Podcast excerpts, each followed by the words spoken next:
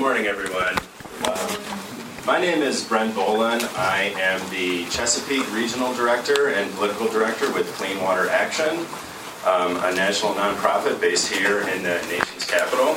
Um, I'm going to be uh, hosting and moderating today's forum, um, and I'm just going to give a few introductory remarks. So I want to uh, thank Clearwater for putting this together, for the opportunity to be a part of it. I'm very excited.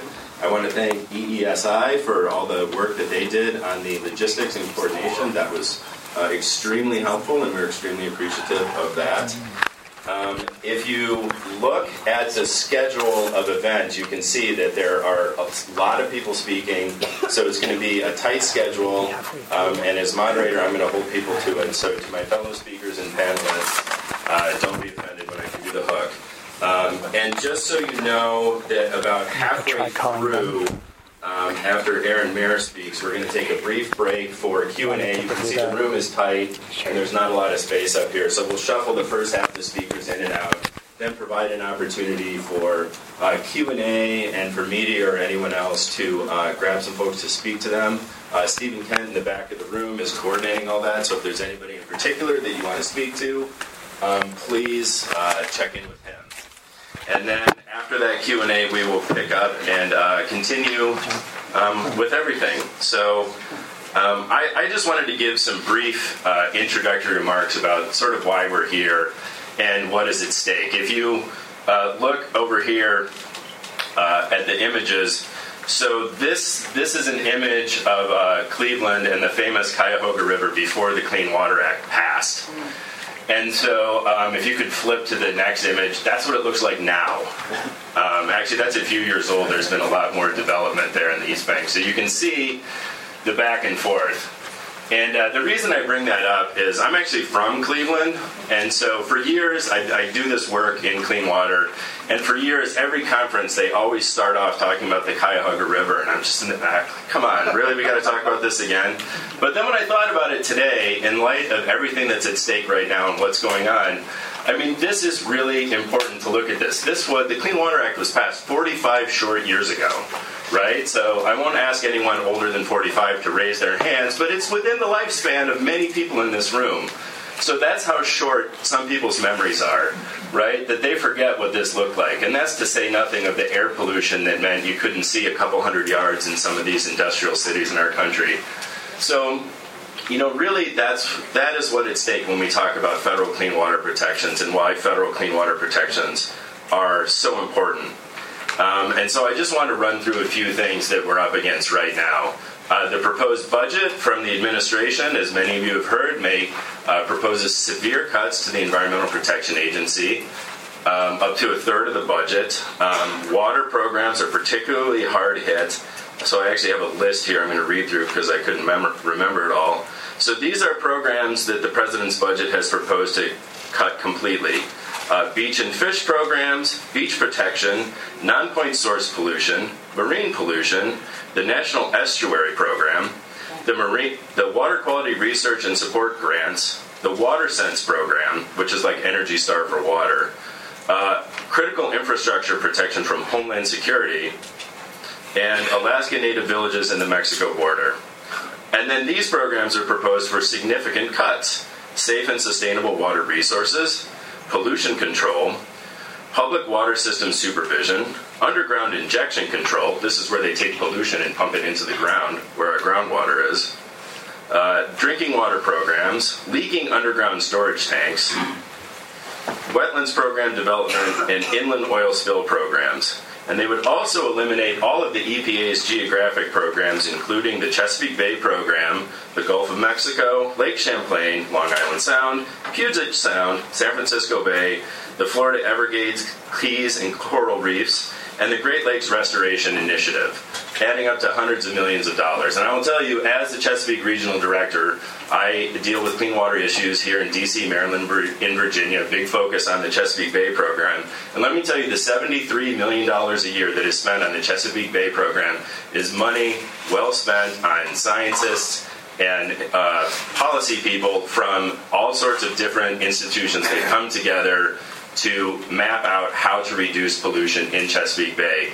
And you know what? It's working. The numbers show year over year the pollution reductions are happening. Water quality is improving in Chesapeake Bay, so that's making a big difference.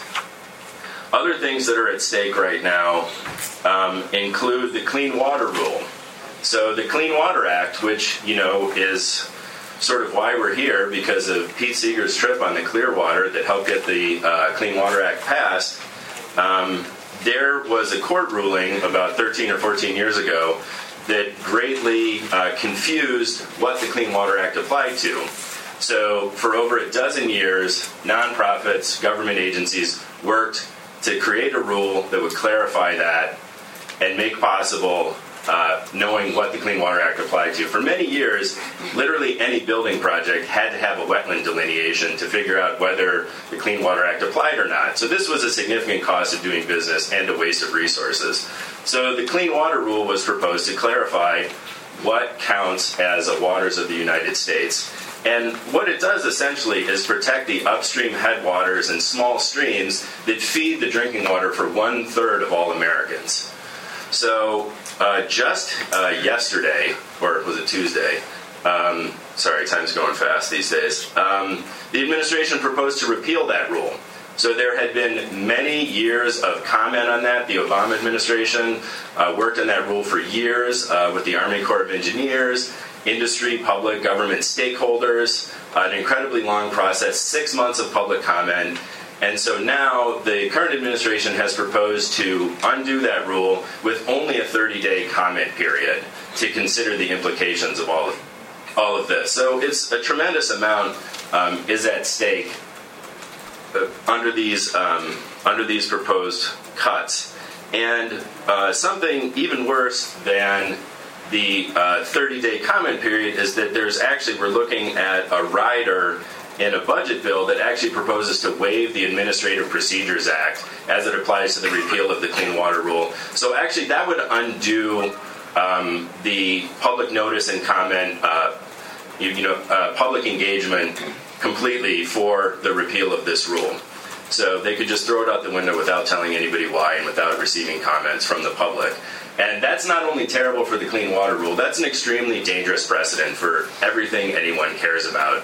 If changes can be made without the light of day on them, then I think that that's something that we all need to be concerned about. Um, and I would just say the final thing that I will mention today, in the short amount of time I have to mention, things we should be concerned about, is the uh, power plant water pollution rule, which is another rule that the current administration is stopping. And that's a rule, uh, it was updating something that hasn't been updated in decades, governing the uh, pollution discharge from coal fired power plants. So um, it's estimated that 23,000 miles of uh, streams and rivers in this country have been polluted by heavy metals and other toxics uh, from the waste from coal power plants. And uh, the uh, rule that came out to govern that pollution is also uh, been proposed to be rolled back with a 30 day comment period. So there's an incredible amount at stake here, and we can see over the years how you know how bad things used to be just 45 years ago, and how much better things are now, and what's at stake if we let these changes uh, come into effect. So um, that's essentially the extent of my remarks. Um, Okay. Um, so one of the uh, things that we're going to do because of the tight schedule is basically not introduce the speakers. Um, so you have, right? I mean, how many times you go to one of these things and you have a printed bio, and then the person doing what I'm doing just reads you the bio. So read the bio of John Cronin, who is going to be up next to speak to you. Thank you.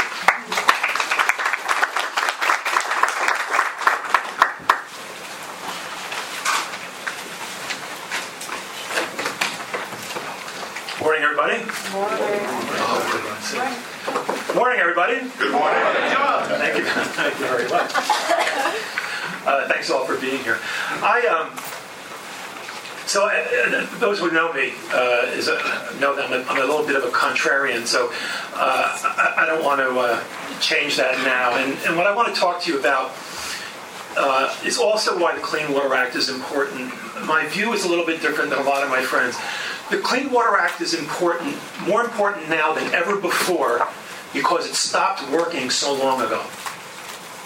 Because the stakes are so high right now, not because we've succeeded at so much, it's because we've failed at so much. That's why the Clean Water Act is important now. And for those of you who don't have the history, I'm going to give you a little bit of it. Uh, let me start out by telling you what's going to happen on Saturday. Saturday is an inauspicious occasion.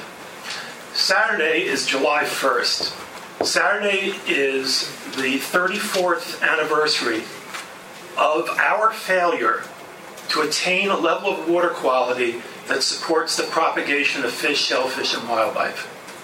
We were supposed to attain that by July 1st, 1983. Matter of fact, one of the number one goals of the Clean Water Act today is to restore water quality to support fish, shellfish, and wildlife 34 years ago. That's one of our number one policy objectives right now. To attain that 34 years ago and to eliminate the discharge of pollutants by 1985. That's our actually our priority right now. So our priority water policy in the United States in 2017 is to eliminate the discharge of pollutants 32 years ago.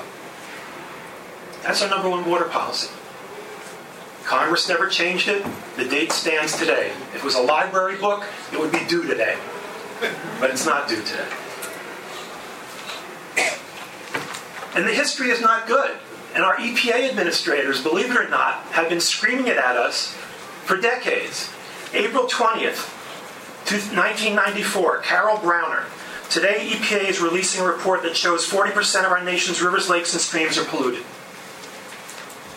March 27, 2001, Christine Todd Whitman. Despite past progress in reducing water pollution, 40% of the nation's waters assessed by the states did not meet water quality standards. January 12, 2010, EPA Administrator Lisa Jackson. America's water bodies are imperiled as never before. September 9, 2013, Gina McCarthy, EPA Administrator under Barack Obama, progress in advancing clean water and safe drinking water goals in the United States is stalled. We've been being told this for decades by our own EPA administrators. Congress has not responded, our presidents have not responded. What does it mean in numbers? What does it mean in reality? 28% of the nation's river and stream streams in the United States are in good condition. 28% are in good condition. Human health screening values for mercury in fish are exceeded in 13,144 miles of river. Approximately 17.7 million acres of lakes and 1.3 million rivers of miles of river are the subject of fish health advisories in the United States. Over 40% of our waters are the subject of fish health advisories in the United States. That number is over five years old, and according to people inside the EPA, it has only increased. 19.5 million Americans are made ill by drinking water annually, according to the University of Arizona. These are health issues, these are economic issues, these are environmental justice issues. There is no commissioner of water in any state in the United States that will tell you that their state has a plan for clean water. There is no state in the United States that will tell you that their state has a plan to eliminate the discharge of pollutants. Our state, New York State, which is fairly progressive, has no plan to restore water quality to a level that supports propagation of fish, shellfish, and wildlife. Environmentalists like to call this the fishable and swimmable standard. It is not a fishable and swimmable standard. This standard was not created for us to fish and swim. Read the law. This standard was created to support the propagation of fish, shellfish, and wildlife and recreation in and on the waters. That ecological integrity, which is one of the number one reasons for the Clean Water Act, to maintain, to restore and maintain the chemical, physical, and biological integrity of the nation's waters, has never been achieved, even though the law will be 35 years old, 45 years old this year. That's why the Clean Water Act is most important, because we have not achieved its goals. Not because we have achieved them and we're going backwards, because we're not even 50% of the way there. Congress, a bipartisan Congress, created the Clean Water Act. A bipartisan Congress can protect the Clean Water Act and reform the Clean Water Act. On, on January 22nd, 1970, January 23rd, 1970, top of the front page of the New York Times, Richard Nixon proposes the largest water, water pollution program in the nation's history. Did it in his State of the Union address. Clean, the Congress passed the Clean Water Act two years later, spending more money than he asked for, so he, he vetoed it. And Congress trounced the veto. 10 to 1 in the House of Representatives. Howard Baker, Republican conservative senator from Tennessee, said this is the most important piece of environmental legislation in the United States history. We have to protect it. That bipartisan voice can still be there. But we have to understand the history. We have to do a reality check on where we really stand, and we have to understand what's at stake here. What's at stake here is more than half of the nation's water are still unfit. That's one of the reasons we have to protect this law. It's the main reason we have to protect this law. So, those of you who are staffers, those of you who are part of the NGO community, ask the question what is the new date to eliminate the discharge of pollutants? What is the new date to restore water quality to support fish, shellfish, and wildlife in the United States? We want the new dates. We want a plan to get there. Okay, thank you very much.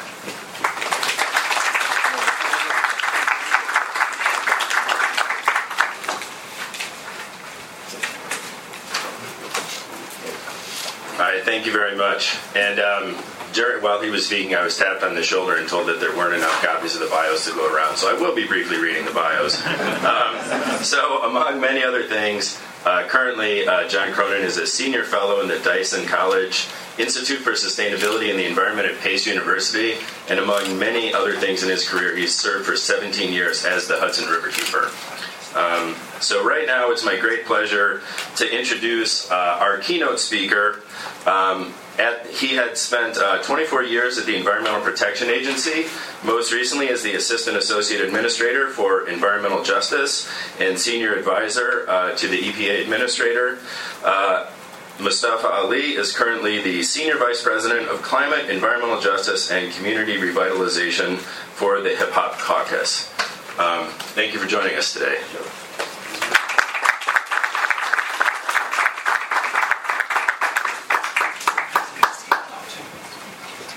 Good morning, everyone. Good morning. Oh, my goodness gracious. No orange juice, no Krispy Kremes. What's going on? Good morning, everyone.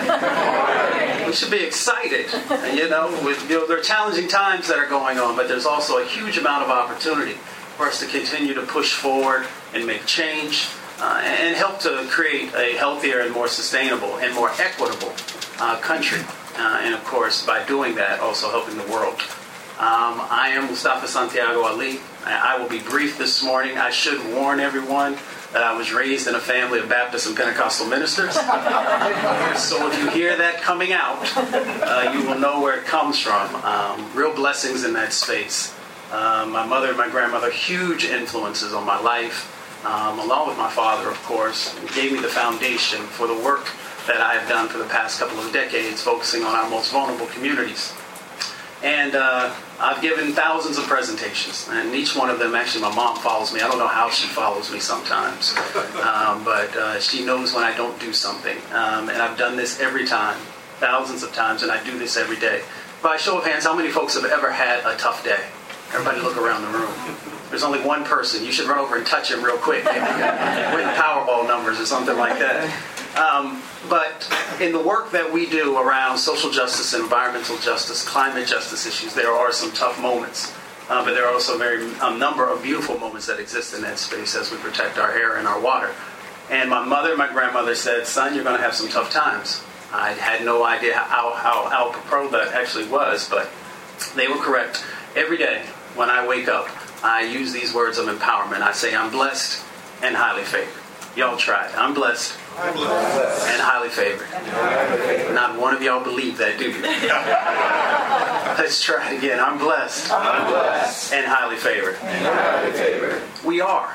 Because the issues that we focus on, the things that we care about, are crucial uh, to the health of our country, to the economic support of our country, um, and helping to make real change happen. Often, when I'm traveling around the country talking about environmental issues, I'm in some spaces and places uh, that everyone may not consider themselves to be an environmentalist. By a show of hands, how many folks would label yourself as an environmentalist?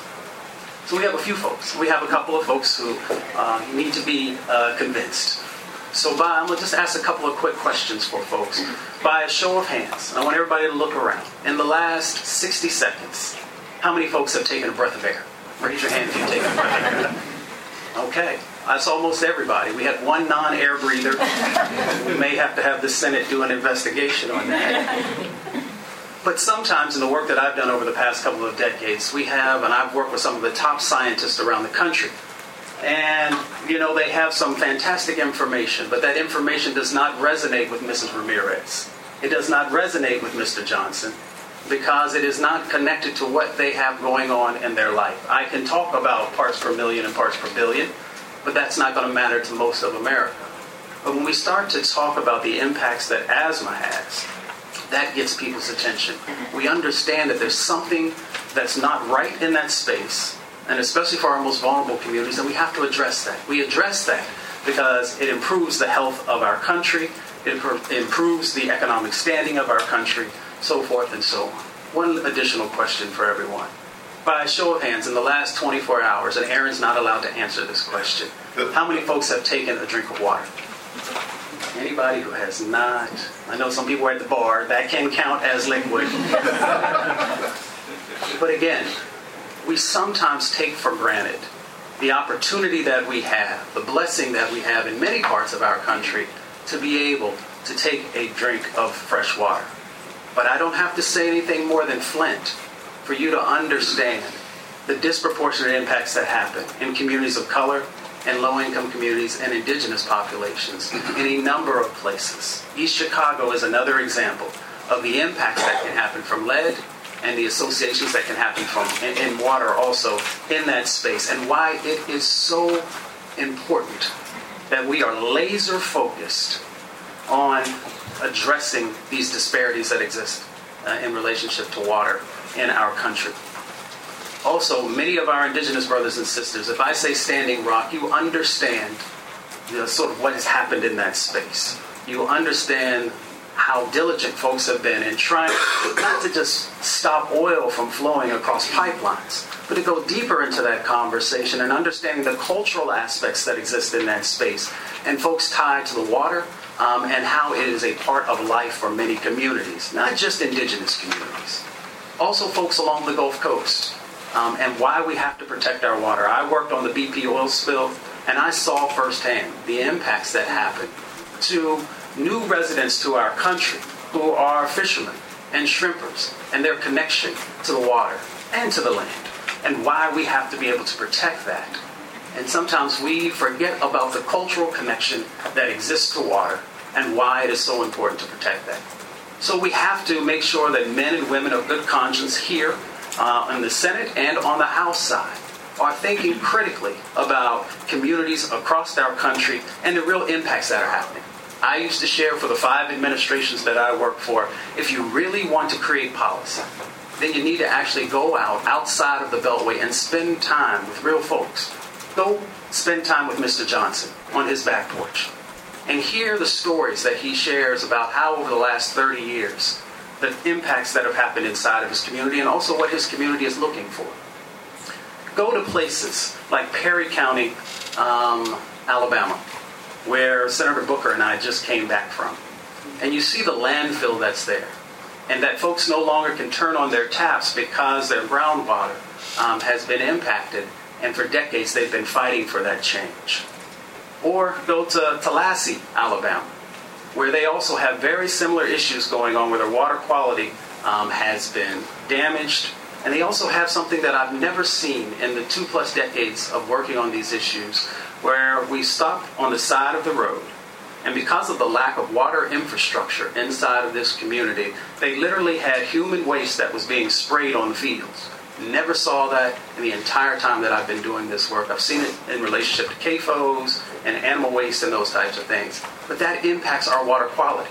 And it also impacts our most vulnerable communities, who in many instances don't have the infrastructure that's in place. And that's why um, our new administration needs to be laser focused on helping to protect groundwater and helping to protect water infrastructure that needs to be in place because these are real people dealing with real issues. But we have the opportunity to make change, but we have to be extremely focused in that space. With that being said, I don't want to take up too much time this morning because uh, I can talk for a little bit of time. But I want you guys to just do one thing with me. I want you to realize, and this is something that I was taught as a young boy, that the only way that you lose power is if you give it away. Each and every one of us has a responsibility as a citizen of this country to engage in the process, to continue to push forward, to try to make things better. And sometimes we forget that we actually have power. Y'all do me a favor. Everybody stand up. I know I'm a little different than most of the folks who are going to stand here in front of you today. I want you guys to do me a favor. Look to the person to your right. Don't stare. We're in D.C. I don't want you to catch a case. Take the person to your right's hand.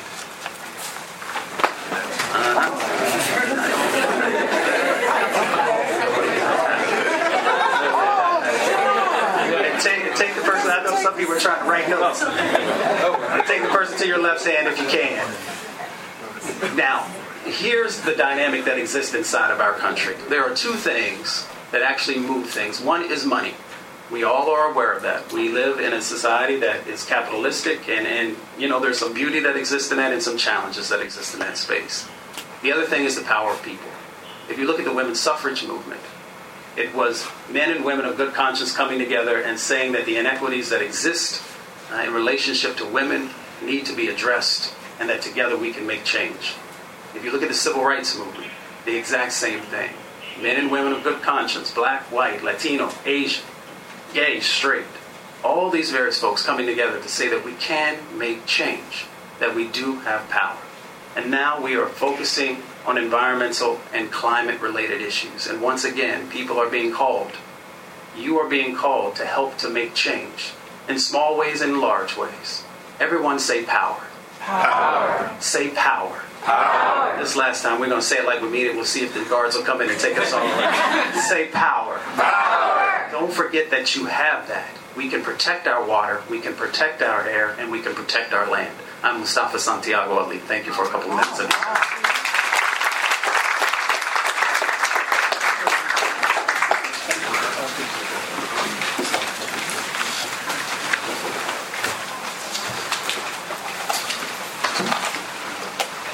Okay, um, up next is uh, Jeffrey Levinton, uh, Distinguished Professor of Ecology and Evolution at Stony Brook University, and he has worked for many years on problems in marine biology and particularly the ecology of the Hudson River estuary.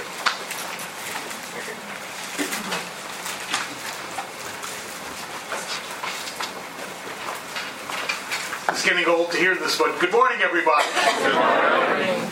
So, when I was a teenager, I had a girlfriend, and we used to hang out on the Hudson River in northern Manhattan. And it didn't exactly look like that. Um, I can't control the slides, I just have to say next. but this is the beautiful rivers that we are blessed with all over the world, but certainly in our country. And this is the Hudson. It's hard to believe that the Hudson, a river in the Northeast, can be so dramatically beautiful, and yet it is. But there's something behind this river and all the other rivers in America that we worry about. Next, please. There's a tremendous amount of toxicity. And I want to talk about a case study today in the next few minutes. Next, please. Oh. The EPA still has a tremendous amount of information that you all can get access to online. This is called EnviroMapper. If you look for toxic waste sites and areas of concern in the Hudson Valley, this is what you see. Lots of ugly dots. It's amazing how bad it is. Uh, and, and many of these places, most of them, have not been cleaned up. And as John Cronin said, there is no plan to clean most of them up. there's no plan to make our rivers clean, even though New York is has such a good attitude. But let's, I want to have the glass half full a little bit for the next few minutes. So let's talk about a specific place, and I want to talk about a success story. So next, please. There is another view of the Hudson, very beautiful, of a marsh, and in the lower right-hand corner you see uh, labeled Foundry Cove. Next, please.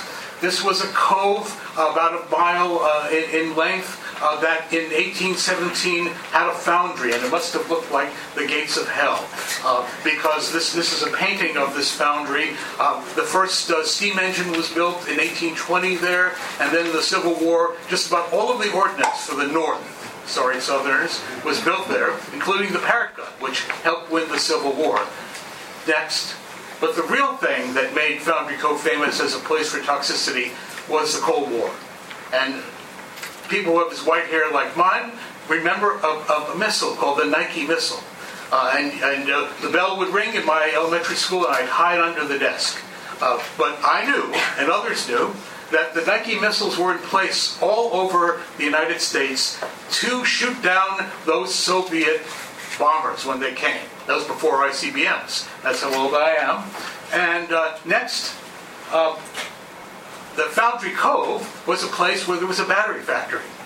And it was a very innovative thing. They designed NICAD batteries to put in these missiles because you couldn't have a wire with an extension cord in those missiles. You had to have a guidance system. And these were innovative, and this, this particular bay had a tremendous amount of cadmium waste sent into there and also into the Hudson River. So this was a tremendous, although the, the place probably wasn't so polluted from this foundry for many years, really 100 years, this was particularly a very bad place. And you can see pictures in the lower right of a, a core with 25% cadmium. 25%. And typically in this cove in the adjacent Hudson River, the sediment, the bottom mud, was 1% cadmium, the most toxic place on the planet with regard to cadmium. A really terrible situation. Next, please. Uh, and uh, I want to explain that graph. I'll just tell you that our group measured that about a metric ton of cadmium was exported by the tide, the Hudson does have a tide, into the Hudson River every single year, a metric ton of cadmium throughout the entire river. So this was something to be concerned about. Next, please. And local activists. Here's an example. Jim Rod, uh, somebody that undoubtedly almost none of you has ever heard of unless you work in the Hudson River. He and many local groups agitated. But the important thing was, was that in 1980 there was a Superfund law. You all know what the Superfund law is. It was used effectively to declare this a Superfund site. And not only that, local concern and local activism agitated to make a plan to clean up Foundry Cove. And it was dredged out. So all the details don't matter. The point is that you could dredge it. Next, you could put a bladder around this cove. It was possible to, to, to isolate it. Next, you could dredge out all the cadmium. And next, you could carry it away. This was done physically, but it was the people that mattered. It was the people that protested that mattered. And it was the law that was in place that mattered, the Superfund law. So it was the, the, the policies we enacted as law, plus the people watching and guarding. Next. And what happened after that? 95% of the cadmium was removed, and really very little cadmium was put into the river. Next. And 75% of the cadmium in organisms disappeared almost immediately. Next. And one particular organism had evolved by Darwinian selection to be tolerant to cadmium. There were animals that could live in this horrible place. They evolved. Evolution does happen, and it happened in this cove. These animals no longer had much cadmium anymore. Next. So that's what happened when people got together, and there was a law, and we still have that in place. Now, a number of years ago, about 15 years ago, I had a talk with Pete Seeger, and he asked me to do something which was pretty weird. He said, Can you calculate for me how many grains of sand there are in the Astrodome? Now, some of you, if you knew Pete Seeger, you know exactly why he asked me this. But the rest of you say, What? Well, every year there's a thing called the Hudson River Revival, except last year. And on the banks of the Hudson, there was a, a pendulum. And on one side there were boulders. And those boulders were meant to represent the forces that we had to fight. On the other side, there was an empty cauldron, and there was a big pile of sand. And you would walk, and you would take a spoonful of sand and put it in the cauldron. And by the end of the day, the pendulum went like that. And that's what we have to do. Really, it is the many of us that have to work together to watch what happens in America. But we've already put in place a set of laws. Yes, they haven't been fulfilled, but they're there. They're still there. They're not gone yet. So hopefully, all of us working together with the laws that we have and keeping them from being rendered useless will make us have a cleaner environment. Thank you very much.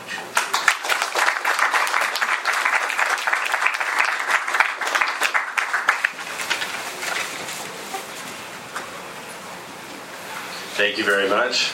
By the way, I want to thank all the panelists. Everyone has gone short and has made my job as moderator extremely easy, so thank you. That's not an invitation to anyone who hasn't spoken yet to go on, by the way. So thank you.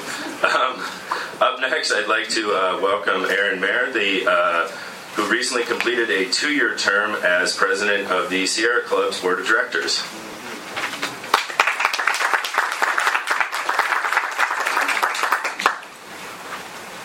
I have only a minor correction to that introduction. I was the national president of the Sierra Club. I was the 57th John Muir. You know, hmm. folks, when they think about, you know, titles and board of directors and then staff, no, this is the organization, this is the foundational environmental organization in the United States, but also the model in the world. And so to have been president of one of the oldest environmental organizations is a big deal. It's a big deal for me and my journey is that, uh, you know, we had uh, Brother Mustafa up here talk a little bit about the EJ movement. Brother Cronin here talking not only about the law, but he lost a little bit of it because he's also a river rat like myself. Uh, he and I uh, grew up and lived in the Hudson River Valley.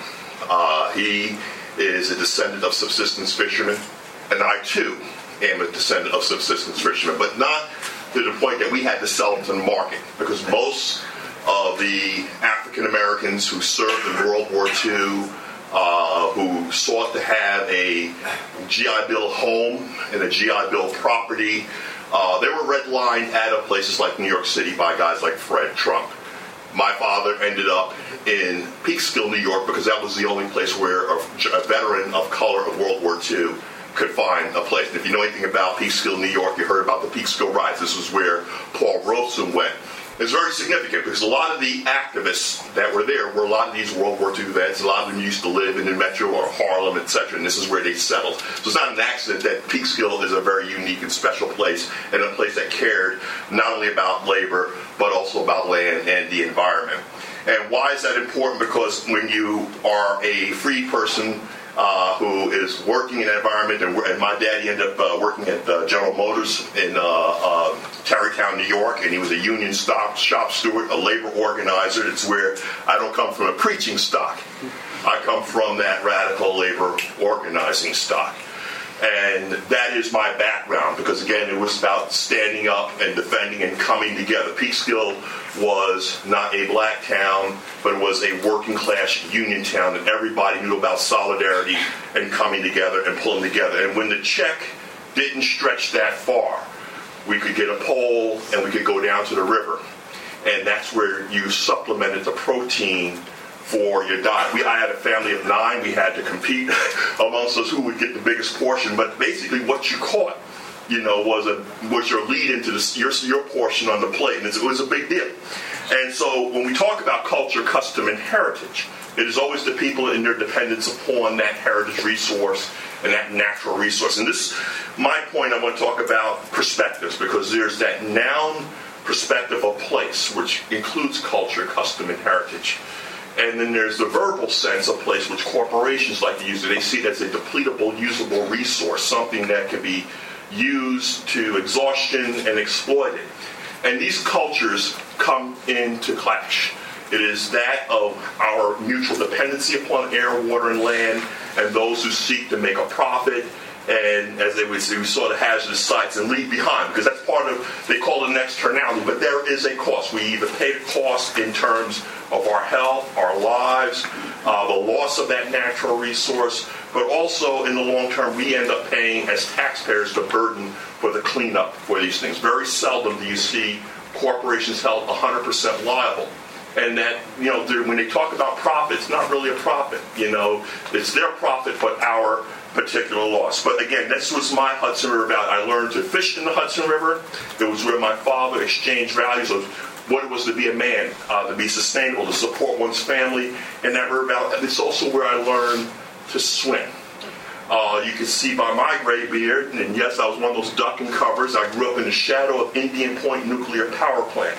So duck and cover was a real thing because Indian Power Point was believed to be one of the targeted entities or infrastructures during that whole Cold War era. So we had not only to worry about a nuclear strike, but we had to deal with the discharges. And what some of you don't know about the Hudson River, it is the river, I don't know the Native American word, but it flows both ways. And so the cadmium is an issue not just for downstream, but also upstream, but the same thing with uh, fugitive releases. I like that corporate term. You know, that's one of the things about corporations that they do do is come up with nice euphemisms and terms to mask something that can be very devastating and deadly to the environment. So fugitive releases from Indian Point nuclear power plant was basically them releasing radioactive superheated water into the Hudson River. And if you're swimming in it, you know, God help you if you ingested particulate because then your risk for cancer would go up. You, you would hit that cancer lot. And we talk about the Clean Water Act, and when we talk about uh, standards, they talk about not only just for fishing, but even for safety. Uh, and to talk about our waters and to talk about the Clean Water Act in, in this regard, you know, one has to look at that power of that particular law, but not only of the law that we ask for a clean resource, but the communities that depend upon these rivers, these waterways, and these byways. And it's not just an issue of recreation.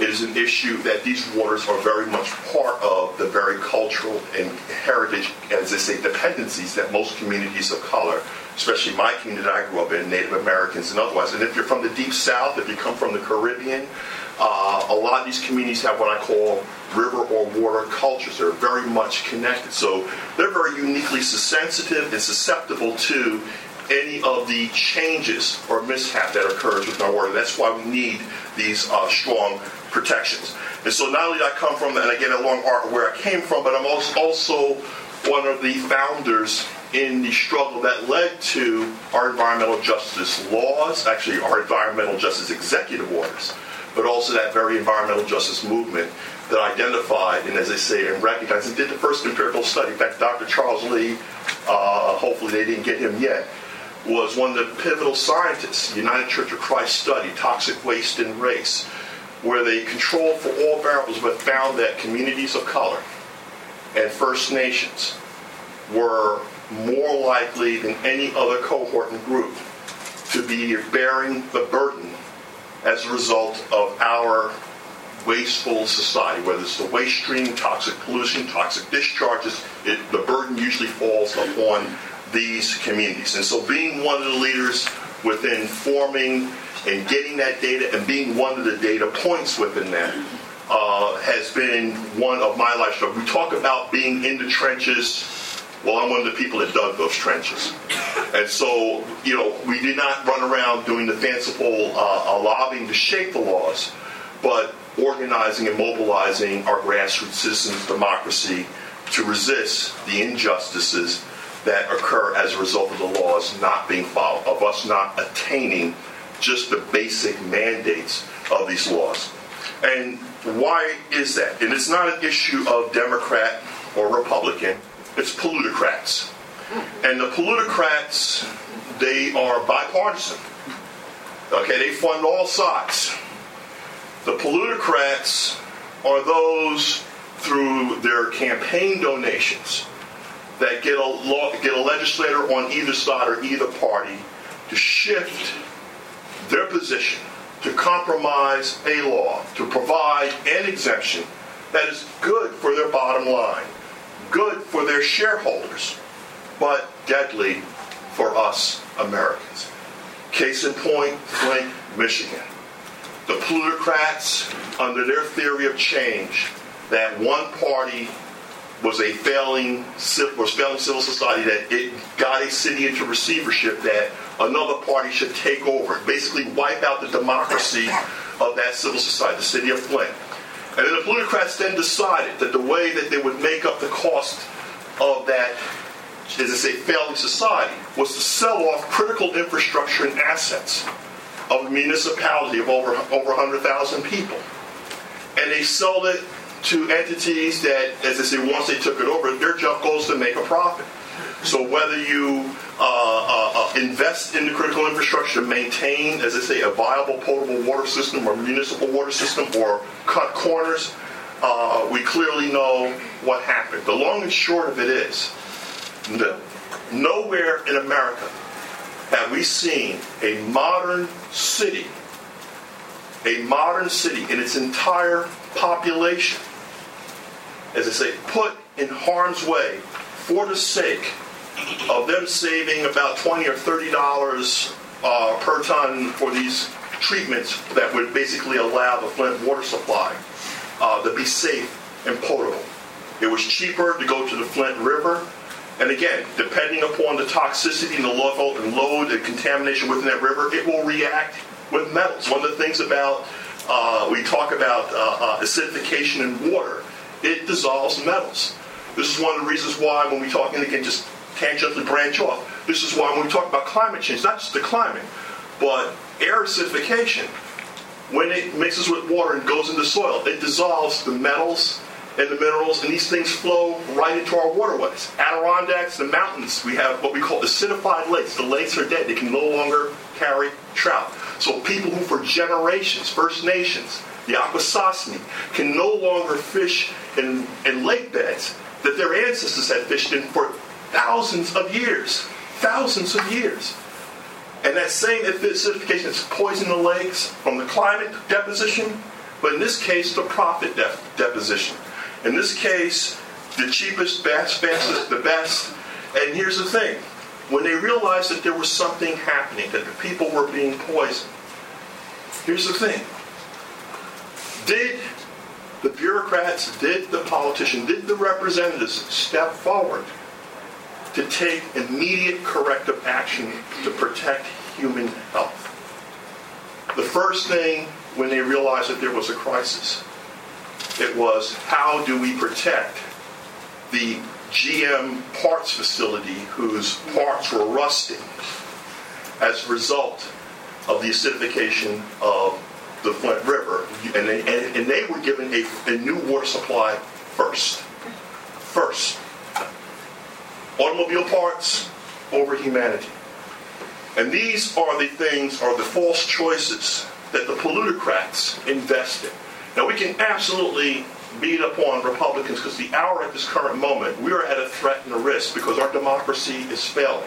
And this goes back to that grains of sand, where corporate dollars and wealth and the current media structure where how people are structured and receiving their information are all enabling the average American to make bad choices. And so the question is how do we take back our democracy? And how do we strengthen our democracy? And this is going back to, saw an earlier slide that had Dr. King up there. This is one of the things that Dr. King recognized. And not too many people, we all know that he died in Memphis, but people don't realize he died in Memphis as part of a labor action fight for a living wage because he recognized that degraded wage leads to degraded workers, and degraded workers will live in, in, in, economic and environmental conditions that are not sustainable for life. He saw that full, complete cycle, that full 360 of the environment, income, labor conditions, and he went out to speak for that, and he gave up his life. And here's another thing about Memphis that you did not know then and to this day. It's some of the toxic, most toxic communities that these sanitation workers were working in the Dow petrochemical industry and the various other uh, uh, uh, farm, uh, farm industry, petrochemical industries, and insecticides and pesticides, they ring Memphis. And they ring predominantly communities of color. So not only was he fighting for the first step, which was a wage, but also a step toward elevating and moving these communities from their toxic existence, and he was cut short. And his role and that awareness of trying to fight for our democracy and fight to elevate the working condition. And here's the thing, you know, it's just not the right to vote, but the right to choose in our democracy true representatives. It is our battle as citizens of America in this democracy of the people versus the plutocrats. We don't want a plutocracy where people like the current EPA administrator not only are we worrying about just the enforcement of this law, but think about what just happened this past week. They fired the scientific board that oversees the quality of the science. Remember, there was an EPA Region 5, I believe, administrator that did not catch, or as they say, and this is under Obama's watch, but try to be corporate friendly or, as I say, bipartisan and did not act fast enough. But it was that scientific board that corrected her. Now that board, that emergency brake, that emergency thing that stops us from rolling, he's got the hook for me, has been broken off. And now our environmental protection for air, water, and soil is in a runaway car in the race to the bottom. Not only are we worrying about on this current society the bad trade agreements of labor's race to the bottom, we are now actually in an environmental race to the bottom. And the only way to defeat and push back on this plutocracy is as Brother Mustafa Ali said, we, the grains of sand, must stand up. We must fill that cauldron. We must recognize that a healthy democracy is a democracy that which we all stand together for the Voting Rights Act. A healthy democracy is where we talk about living wage union jobs. A healthy democracy is when we start talking about swapping out offshore drilling with offshore wind and that you can employ. In fact, if they did a one for one investment, okay, for drilling platforms and wind platforms, we can guarantee union workers for the next 150 years of living high wage jobs, and more importantly, reducing our dependence upon dirty fuels and nuclear fuels. But again, it depends upon what kind of democracy do we want. Is it the people that are going to stand up, or will we let the plutocracy and the plutocrats take over our system of government? People, the power is with us. I urge us to come together and stand together. Thank you.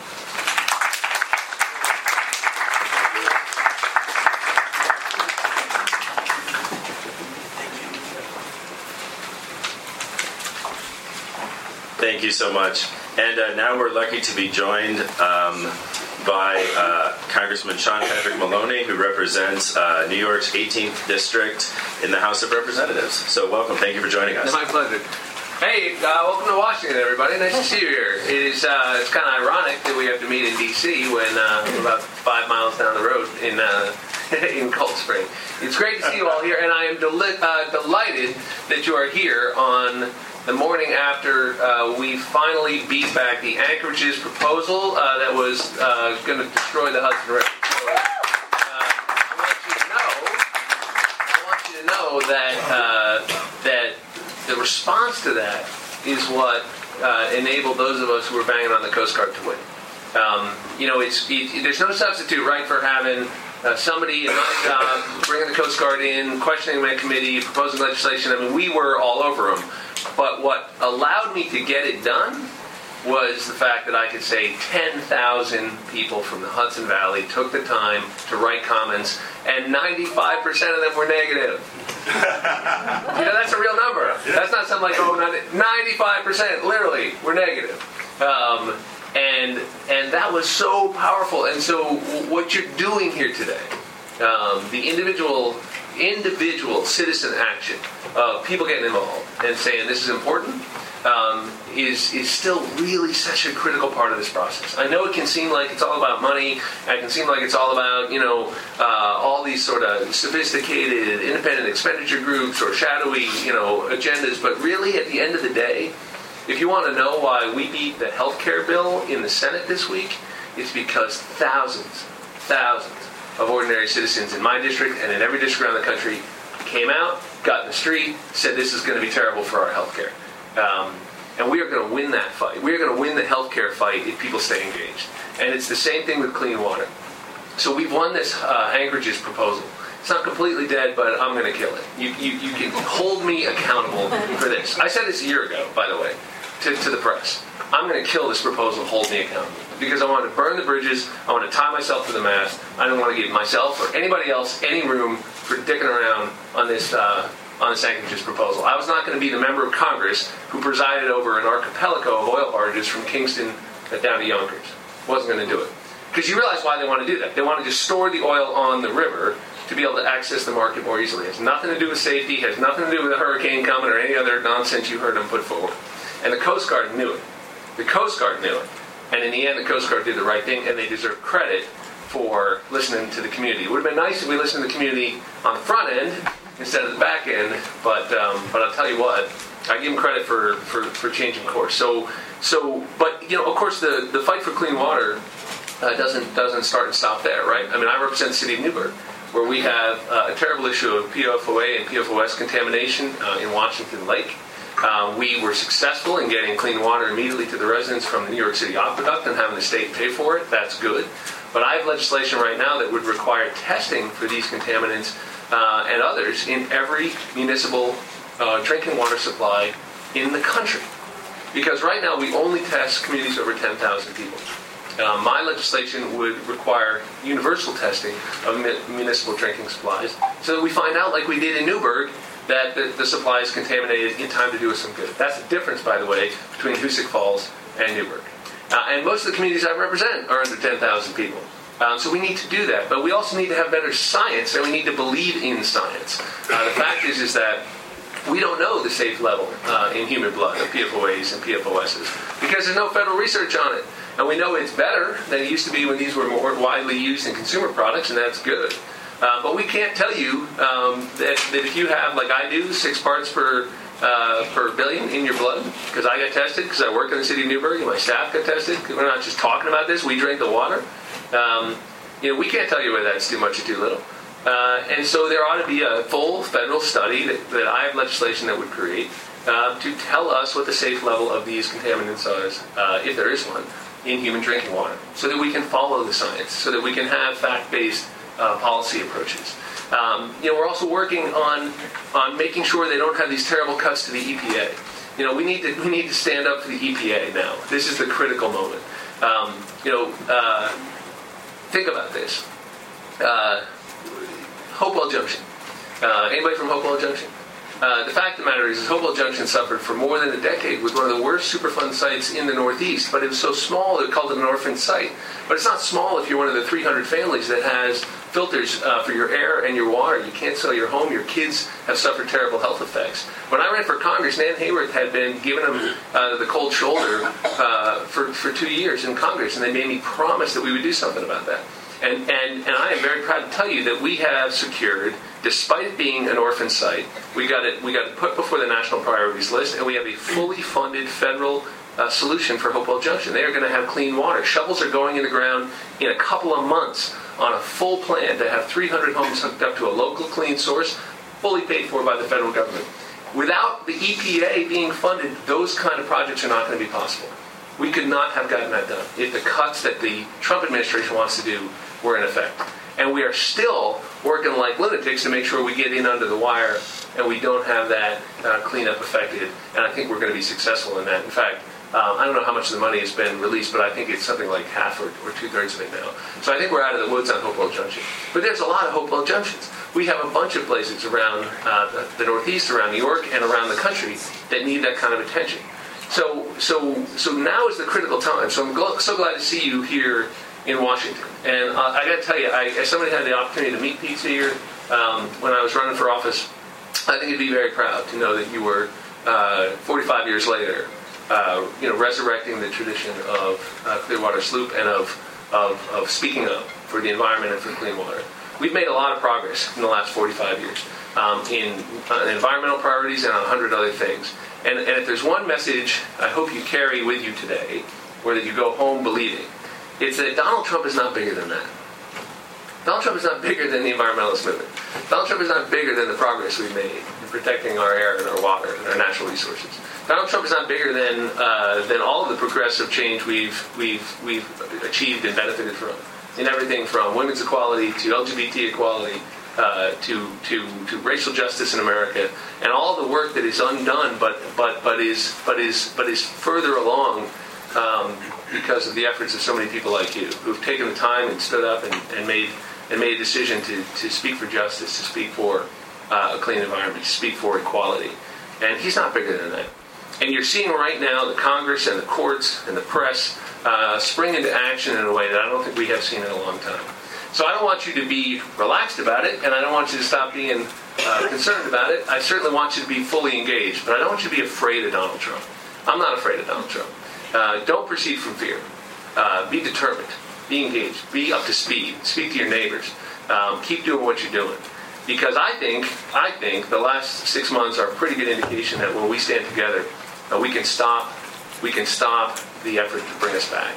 Uh, and it starts with the fight for the Hudson River, the fight for clean water in the Hudson Valley and throughout uh, America. I'm proud to stand with you on that. I'm happy to see you here in Washington. My office is always available to any of you uh, at any time. My staff is here. Feel free to come and see us here in the district. Uh, thank you for what you're doing. Uh, it's an honor to represent the Hudson Valley. Thanks a lot.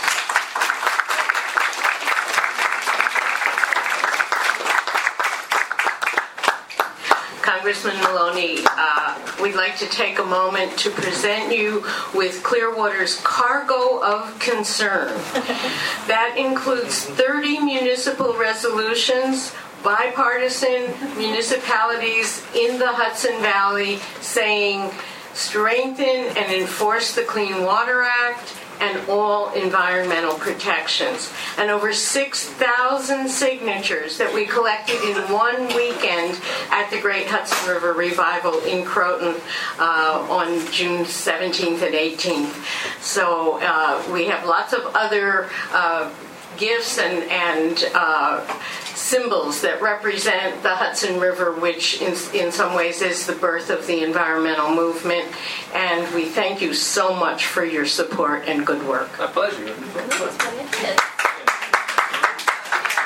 rolled it on the What, hold on. What is it? This is the scroll that children Yes. on the on the flute. Every time they come out, we have the opportunity for all the students who come to our education program, sailing, to sign up and write messages about why clean water is important to us. All right, well, this is going in my office. this is great. That's pretty cool, right? Yeah. I got it all. Deliver it to somebody who doesn't already agree with you? Can I? Can I, can I drop it over John Sarson's office? Maybe a town hall meeting, something like that? Yeah. Pretty good. Awesome. Thank you guys very much.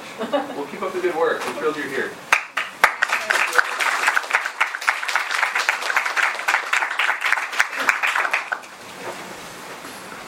Right, thank you so much, Congressman. And um, now we're going to proceed into the uh, Q&A period. So, uh, anybody has uh, a question for any of the panelists who've spoken so far, uh, please shoot your hand up. So, um, my name is uh, my name is Ronald Thompson. Uh, I work here in the district. I'm a district resident. My family, our roots are here. Um, I work with the Anacostia Waterfront Trust, and um, in my time working with them, I realized that there's well, there's a lot of attention at you know big rivers. Uh, here in the district, we have a, many folks call a forgotten river, the Anacostia, and we were working uh, to bring attention to the fact the city dedicated funding to study the toxics that exist in the Anacostia. And throughout my reading and throughout my study, and I've realized that there, while there, like, there's a lot of attention to, you know, large rivers, the Hudson River, um, the Mississippi, large regions, in smaller communities, there isn't a presence among environmental groups, environmental activists, and to be quite blunt about it, people that look like myself, um, average, everyday Americans, people of color, people from the environmental movement that look like myself, to come out to communities um, and explain to them that it's, you know, this is, we aren't just a bunch of hippies, you know, playing banjo, talking about kumbaya. We really want to connect and get you to understand that these small rivers, your streams, your, you know, creeks, they do matter, and we do care about you. what, uh, and I think, you know, hopefully all of you all can speak to this, what um, are you all doing to connect to disenfranchised, underserved communities? Well, like I said earlier, uh, I dug those trenches. Uh, what I didn't add, not only was I from a small town Peekskill, population about uh, 19,000, 17, 16,000 about the time I grew up. Uh, it's a small community on an upper portion of a river that was very polluted. Uh, I did not know how polluted it was. You just knew carcasses and things floated by.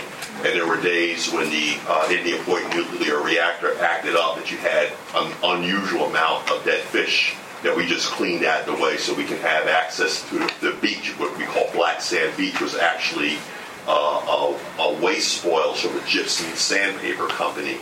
Uh, so we know about polluted waterways and byways. And my family, on my maternal side, since I was a child, go down to the segregated South, from Travelers Rest, South Carolina, the creek that runs right behind our church is where my mother and grandparents for generations in slavery were baptized in that creek. Um, many of the creeks in the southern waterways are near cotton gins that may be upstream dumping toxins and pollutants with increase that people are being baptized and anointed in. Uh, two things.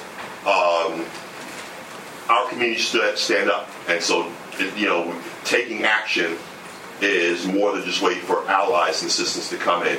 No matter where you are, who you are, what you are, just like you see Standing Rock, you stand up, as they say, for your land and your people. Make your voice heard. Number one, amplify that. My first foray and why I became a member of the Sierra Club was when I came there about the pollution and contamination in my community, they turned me away. But it was at least one white person within that organization that actually passed the hat and came back and gave us our first donation and our organizing aid, which is really what we needed. And from that, I made a promise to then help them to end some of the racism. That's where we begin that journey. But the point of the matter is two things. It's not that people are against you, it's that corporate culture. A lot of folks feel that with their scarce resources, they don't have enough to share.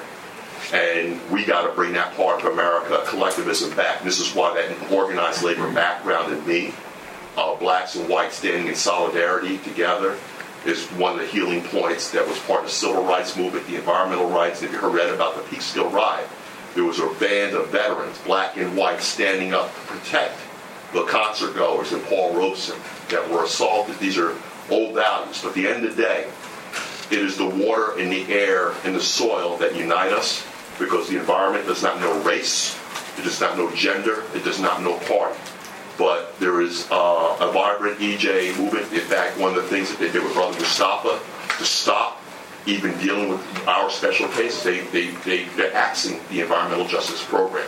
So right now, getting people to stand up in solidarity to that. The cargo of concerns that were brought up here, I'd like to think of that like a green tea party. You know, it's healthy antioxidants. It's actually going to stimulate your system to action, which is the opposite of the tea party, which is throwing stuff in the water right? throwing stuff in our political waters, throwing stuff in our cultural waters, and dividing us. The Green Tea Party should be pulling and pulling us together. So my thing is, my brother, is that you're not forgotten because those of us who dug trenches are still drill, drill, drill, digging trenches. The issue is how do we build those connections and nexuses whereby we can come together and collaborate you got my card when we're done with this panel so I can make sure that you hook up with my brothers and sisters in the Sierra Club and other organizations. The Hip Hop Caucus is also on the EJ front. We've been doing solidarity work uh, from day one at Hurricane Katrina and have not left. Uh, so uh, it's about people of color recognizing the environment also as part of it. Because a lot of folks say, well, it's, you know, the civil rights. I dealt, I with the black churches and the NAACP was one of the first entities I went to. They go, well, you know, we ain't got time for the environment. We're worrying about this. But it's the laws. It's what we vote for. So I'm sorry for being a little bit too often. Oh, no, go, go, go ahead. I, I was just going to bring it local for you. So there's organizations like the Earth Conservation Corps, ECC. Right here. Is right here. Who's doing incredible work along Which is going to be defunded which is going to be defunded, but we'll figure out a way to, to keep it moving.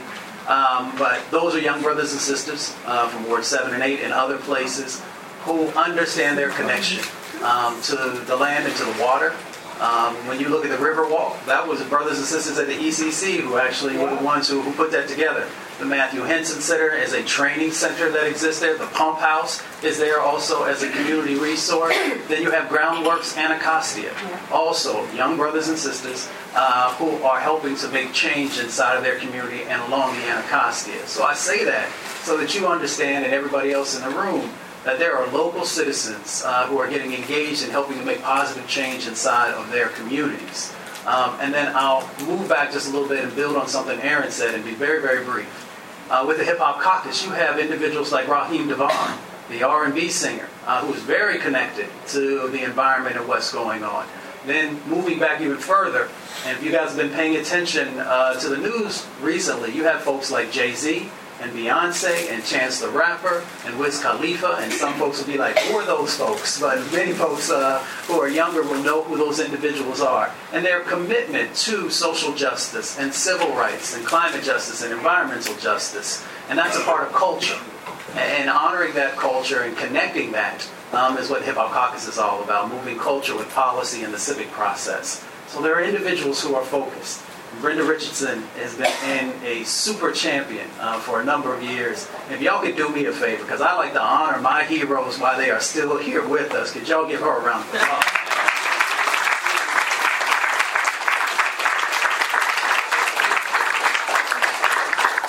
But make sure you see her Exactly. before you leave. And Brenda's going to speak later. Thank you.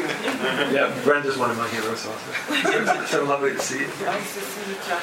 Uh, you know, I, I, I was raised a city kid. Um, and, uh, you know, for kids like me uh, who who grew up on the east side of the Hudson, the only reason the Hudson was there, the reason God created it, was to separate New York and New Jersey. we, uh, we, uh, we actually saw no purpose in the river uh, in my generation. And, um, and to answer your question, uh, you know, what's being done, uh, let, let me speak for the environmental movement at large. Not near enough. Not near enough. And, and, and going to be a little caustic about this. Uh, there are too many people in the environmental movement who think that environmental justice is making the world safe for poor people. That's not what environmental justice is. Environmental justice is to eliminate poverty and put us all on an equal playing ground. So when you hear people say, we got to make, yes, we got to make the world safe for everybody, but poverty is, is a problem. It's an environmental problem. And I, and I grew up with it all around me in the, in the city of Yonkers. I'm also, uh, I'm a former congressional aide and I'm a former commercial fisherman.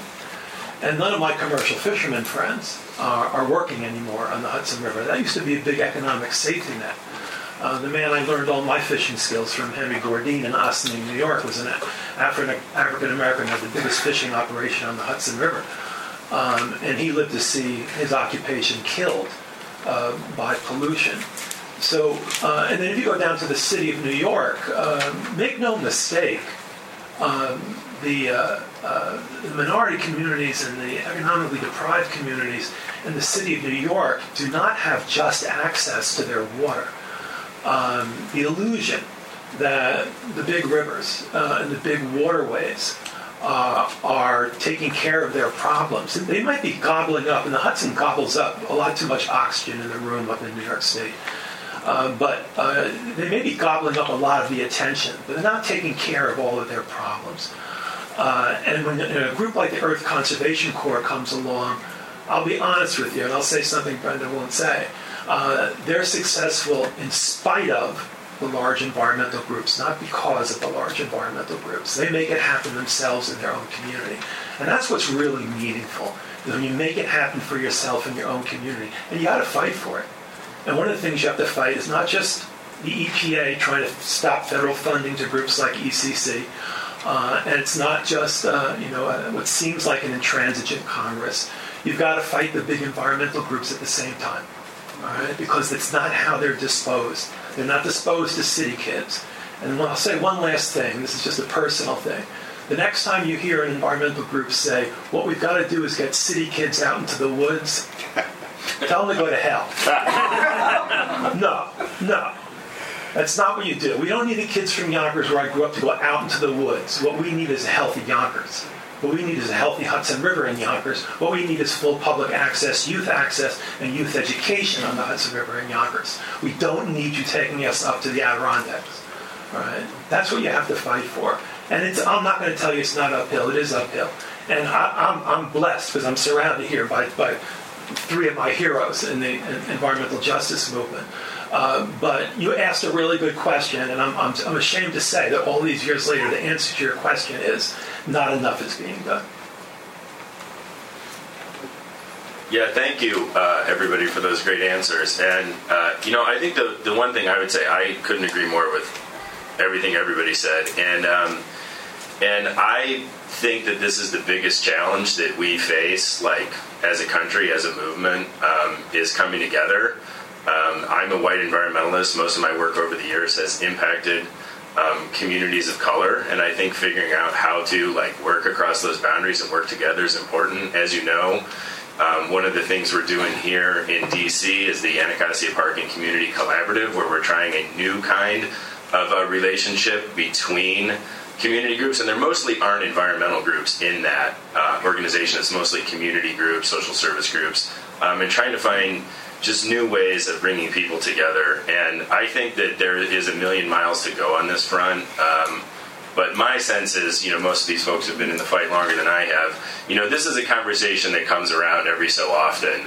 Uh, you know, what, what, are we up to, Green 2.0 now? Or this is the third wave of EJ, or whatever people say about it. And In my the, in the time I've been doing it, I think we've gone from lip service to people being actually genuinely concerned. Nobody has still figured out how to do it the right way, but I think there's genuine concern and a lot of people trying and a lot of interesting things are happening and i think we're seeing solidarity across all kinds of different social movements that I, makes me really uh, hopeful um, at this moment right now and the one thing i always say the reason i like working at clean water action is because we work directly with the grassroots and we work with communities and that means we are more concerned about social justice than some other environmental organizations are. But what I've taken to saying is that I don't really believe in environmental justice anymore. I just believe in justice. And I think that that's something that we need to work to achieve in a lot of different um, facets of, uh, of, our society and economy. Um, okay, is uh, any other questions? We still have some time. Yeah.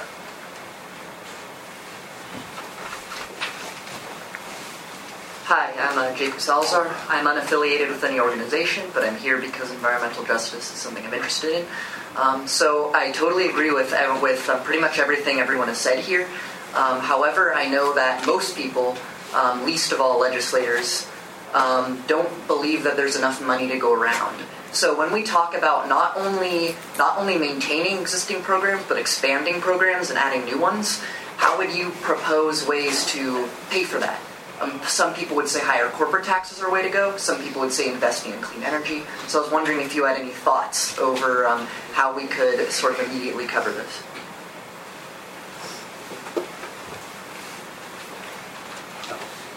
Very simple. Polluter pays. You know, we have this nice definition that allows corporations in the free markets, as they say, to maximize as much profits, and then they push off things that they call externalities and the externalities are the destruction to the environments, the communities, and the labor forces that are used to produce their profits. Workers, um, I think they've been talking about a labor theory of value since the 1840s with some theorists. But the point of the matter is, is that um, our laws have been basically tilted toward the plutocrats and maximizing their profits at the expense of our civil society. And I think that people like uh, Senator Bernie Sanders is right on the mark and calling out a means by which the corporations and folks who are right now for the past 150 plus years or more, if you want to go to the age of this country, have been getting a free ride. Uh, I fundamentally disagree uh, uh, with some of the Democrats, who I, again I add in that pollute, the plutocracy because they want a status quo, and there's no justice in that. And by justice is equal protection under the law. It's not no separate protection of one cohort or another. It is equal protection under the law, equal sharing of the burdens as well as an equal sharing of the benefits. So when we talk about a justice lens, we don't shift all of the injustices on those who are poor and disorganized. We don't shift all the injustice on those who are First Nations or the injustice upon those who are of a certain color. I know that a lot of folks in the polluticrat speak. They like to tell one group that they're getting less than another group so as folks cannot come together. Or they like to talk about in terms of cost. Well, the fact of the matter is, you know, one minute they were telling us that uh, wind, you know, wind power is not sustainable, viable, and what have you. But now when we see clean energy uh, uh, outstripping and being more profitable than, than dirty fossil fuel energy, and reducing the burden of costs on families, they're saying, okay, well now, you know, we got to find other ways to destroy this energy sector, which also has jobs. So the issue at the end of the day is uh, how do we pay for it? Is that we have a proper scaling system. In the case of carbon and the carbon com- economy that's uh, destroying our planet, uh, and destroying, as I say, with you know, with regards to climate change, there needs to be a serious carbon tax. You know, America has pushed it off the table because the U.S. Chamber of Commerce um, they pretty much controls it. Uh, and domestically, they're denying climate change, but it was interesting when I was over in Paris at COP21, the very same Chamber of Commerce were saying that they recognize anthropogenic climate change, but they feel that the private sector should drive it. So they were having their cake and eating it too. And that's that double speak, what they said at the global level versus what they said at the domestic level. And they play our civil system and structures so they can still get away by polluting without paying the cost. So the issue is not what can't be afforded. The issue is how we are investing. And American government, the reason why uh, uh, Mr. Trump is, he wasn't a billionaire, I don't believe, going in, but he's going to be a billionaire coming out. The reason why they want that White House, because they set the regulatory framework, laws, and rules, and they actually decide who are the economic winners and losers. And right now they're doing it any means necessary. But we, the people, need to come together and take back our democracy and enforce those laws, as they say, and balance that system, get that equilibrium. And as the words of Senator Sanders, I think that we have an opportunity to revisit this, but I think that it's not an issue of you know, a stepwise, I think it's a full-on press. The same way they went uh, gangbusters and hit every system to tear it down, to distract us and have us all freaking out and, and being overwhelmed. But they're, they're, they there's a method to their madness. Because even though there is no such thing as a deep state, when they're done, there will be one. I mean, right now they're wiping out the scientists, they're wiping out the experts, they're wiping out the funding. Okay, and what are they replacing with? They're replacing it with corporate lobbyists and experts who are now being hired in and brought in to further put in new regulations and laws. So we got a hell of a lot of work to do. But the issue is taking it back. So uh, Aaron explained about externalities, and I was going to get into that, into that in my presentation. But what is externality? It's a free rider, and I mentioned that. So when GE was around polluting the Hudson 30, 40 years ago, 50 years ago, do you know how much they paid for dumping waste in the Hudson? Zero. Good answer. Zero.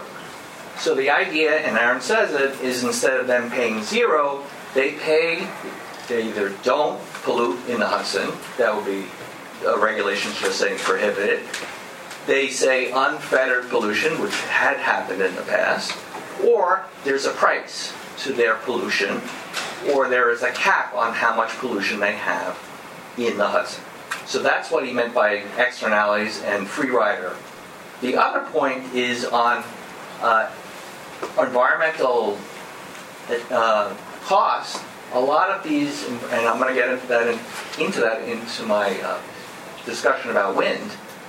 Um, a lot of the environmental plans that companies have, car companies, other companies have, it is actually cheaper to pre- changing a light bulb.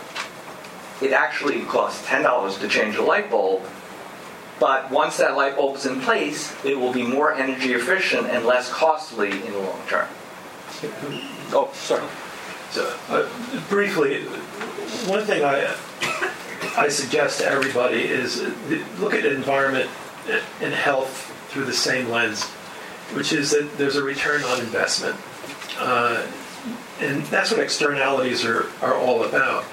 Uh, the other side of externalities is if you invest now, you you prevent the uh, the really burdensome costs later.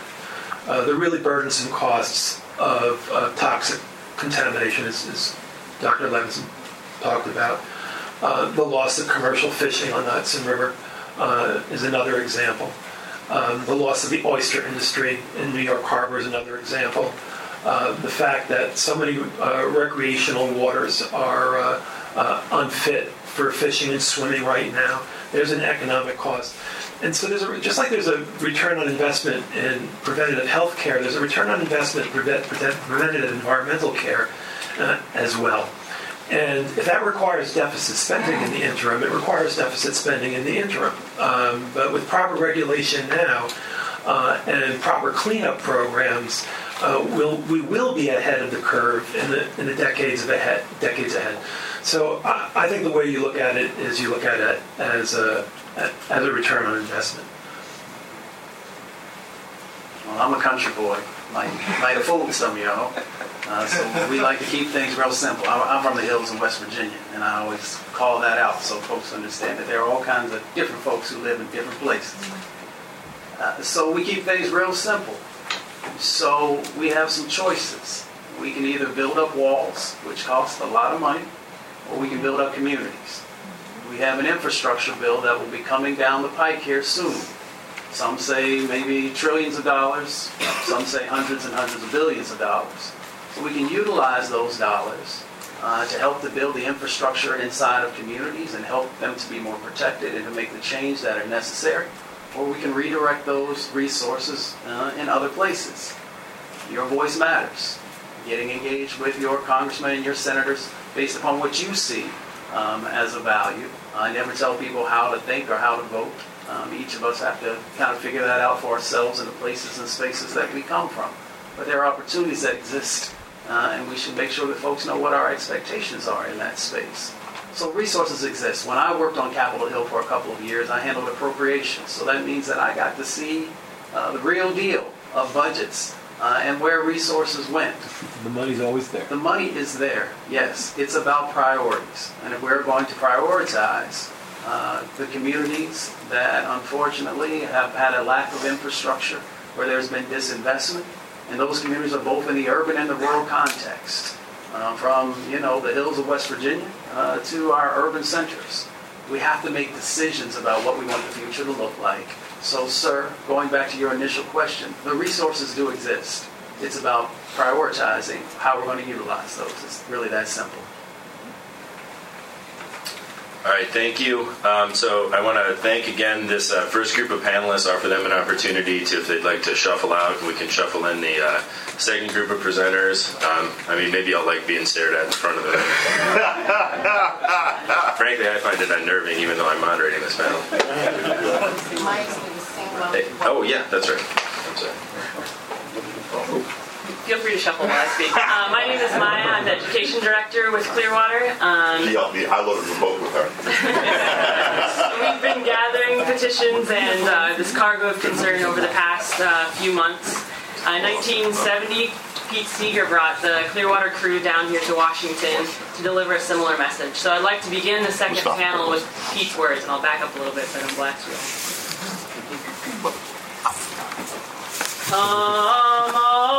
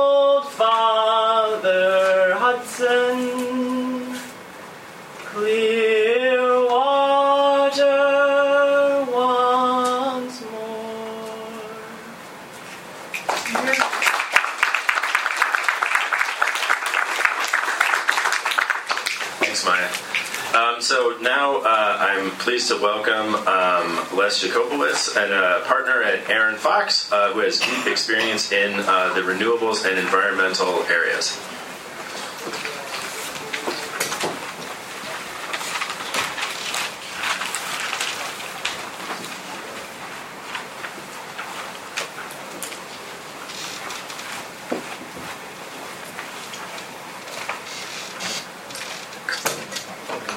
Thanks, everybody. So, my, background is in renewables, and I've done resource recovery facilities, a lot of them throughout New York State. I worked on a large solar plant in uh, Washington State, the largest one in the state. And most importantly, I, I work on wind. So just just look at that graphic. Those are the three or five hi- highest percentage states that generate power. So you can see one, they're colored red rather than green because they're red states. And it's it's Iowa at 37, Kansas at 31, South Dakota at 29, Oklahoma, anyhow, etc. You can see that more than 25% of the wind in that state is generated, of their power in that state is generated by wind. So you can see that there is a fair amount of consensus in the middle of the country for wind power. Uh, my background also relates to my wife. She used to be head of lead poisoning prevention for New York City. And I also, and she did as well, worked on issues, environmental and other issues relating to 9 11, which I'll get into later. So there's some critical environmental uh, legislation, some of which you heard about. Of course, there's the Clean Water Act, which was in 1972, and John talked about that. That was bipartisan, although, as he mentioned, overridden by a Nixon veto. And President Nixon, as I don't know if anyone mentioned it before, had created the EPA back in that period of time. I almost wore a Nixon button I had. It was all psychedelic, but I figured maybe that's not the right crowd for this. Uh, Clean Air Act. There were significant amendments in 1970. It was originally done in 1963. Significant amendments and became the Clean Air Act in 1970. Bipartisan, another Richard Nixon. Toxic Substance Control Act, which we talks about PCBs, asbestos, et cetera, et cetera that was bipartisan. That was President Ford. Superfund, a Superfund, 1980, bipartisan President Carter. And then the Emergency Planning and Community Right to Know Act, and that was 1986, bipartisan Ronald Reagan. So, uh, I'm, because a lot of the speakers were talking about water, obviously, and not about climate change. So I'm focusing a bit on climate change relates to the wind. And I think there's no scientific dispute really that climate change is, is occurring, at least the temperatures are warming throughout the country, throughout the world. So in fact, 16 of the last 17 highest temperatures recorded annually have happened in the last uh, 20 years, since 2000. So this has been an inordinate amount of, of warming um, throughout. Um, here we go. So here, this data is impossible to find. There are maps, global warming maps for the globe, done by NASA, done by OECD, but not of the United States. So this is extrapolated from OECD data and NASA data that I kind of made up. And I think there's a reason there is there aren't maps of the United States. So here's the United States, as you guys can recognize. Um, or based, even though Florida is green, and I couldn't extrapolate Hawaii, I couldn't figure out what because it was too small on the global map. So Florida is expected in the next 30 years, because this is, this is from 1990 to 2050, this is baseline if nothing changes. Um, Florida is expected to go up 1.8 to 2.7. That's the lowest. Then we get to the uh, red states, which generally are red states. Um, Idaho, Kansas, Nebraska, Montana, Utah, Wyoming are going to have the highest projected, according to OECD, uh, increase in, in temperature from 4.5 to 5.4 degrees. And in, in that concentration of red states, there are two blue states, Colorado and Nevada, depending how things are in Nevada, but generally those are blue states. So wanted to talk to, and we, we, we did talk a bit, and as you can see, look at that. We were talking about the Hudson all day. Most of those higher temperature states are west of the Mississippi.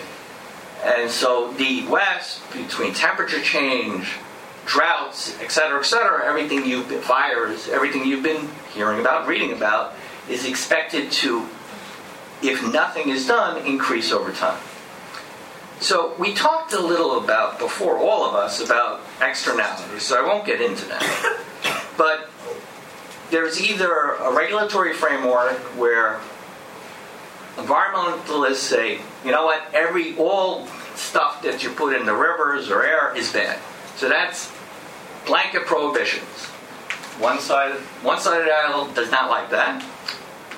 The other side is unregulated. You throw everything in the Hudson, the the air.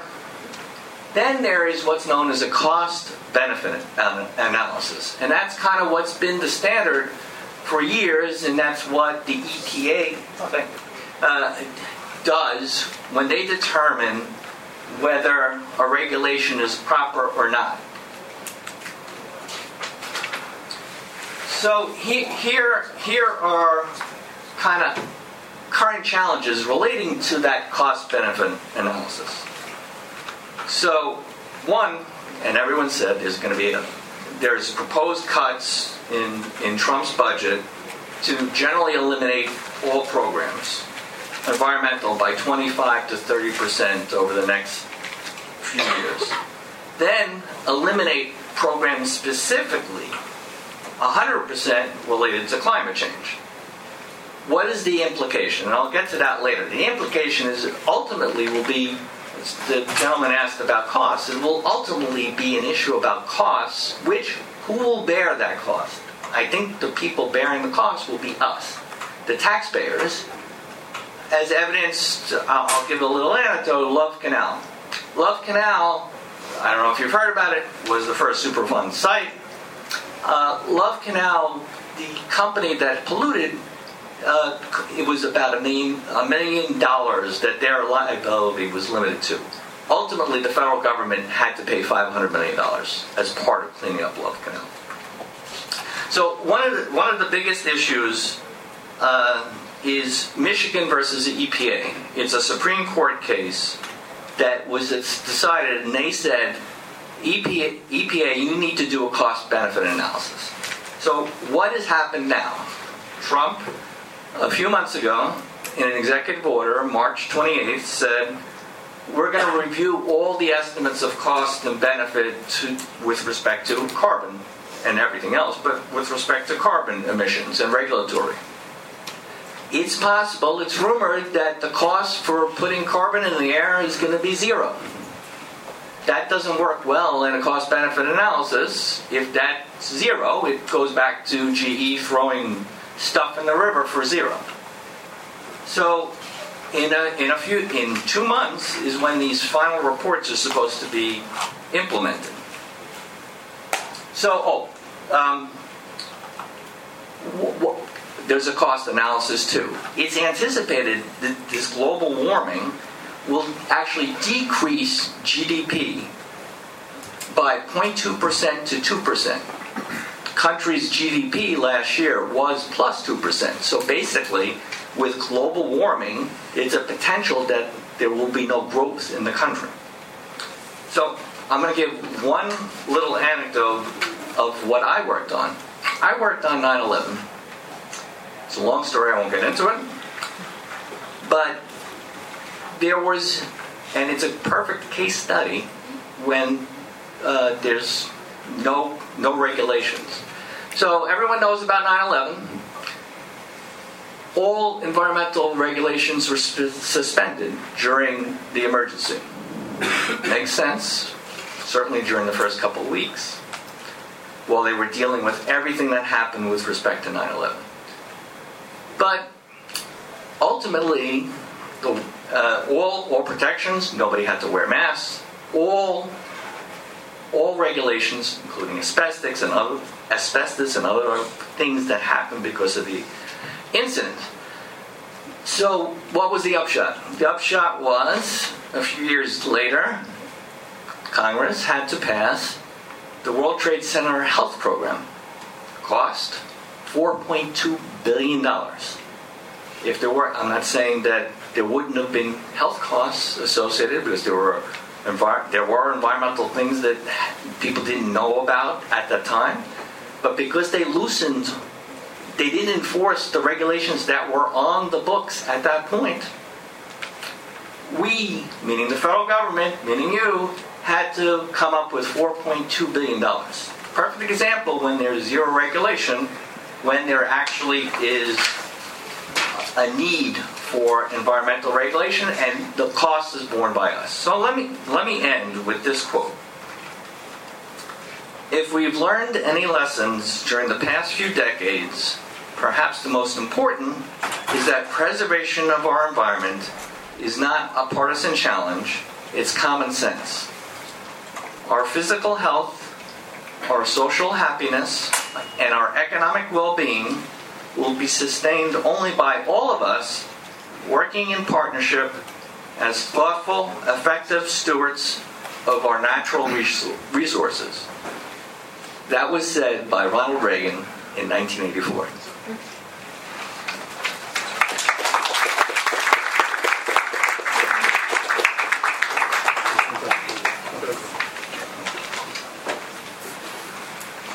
Thank you so much. And just uh, quickly, uh, Brenda just found out that she's going to be called away, so I just wanted to change up the order for a minute.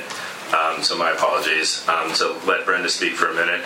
So um, you already heard a better introduction for Brenda Richardson than I think I could ever hope to give. Um, but uh, she's somebody that's been a friend and a colleague for a long time. Um, we have both had many different roles over the years. Uh, a common theme for both of us has been the Anacostia River and work in the communities around it. And uh, now uh, Brenda is leading the Earth Conservation Corps, and she's going to talk about um, their work and uh, what some of these things we're talking about today mean at the local level. So.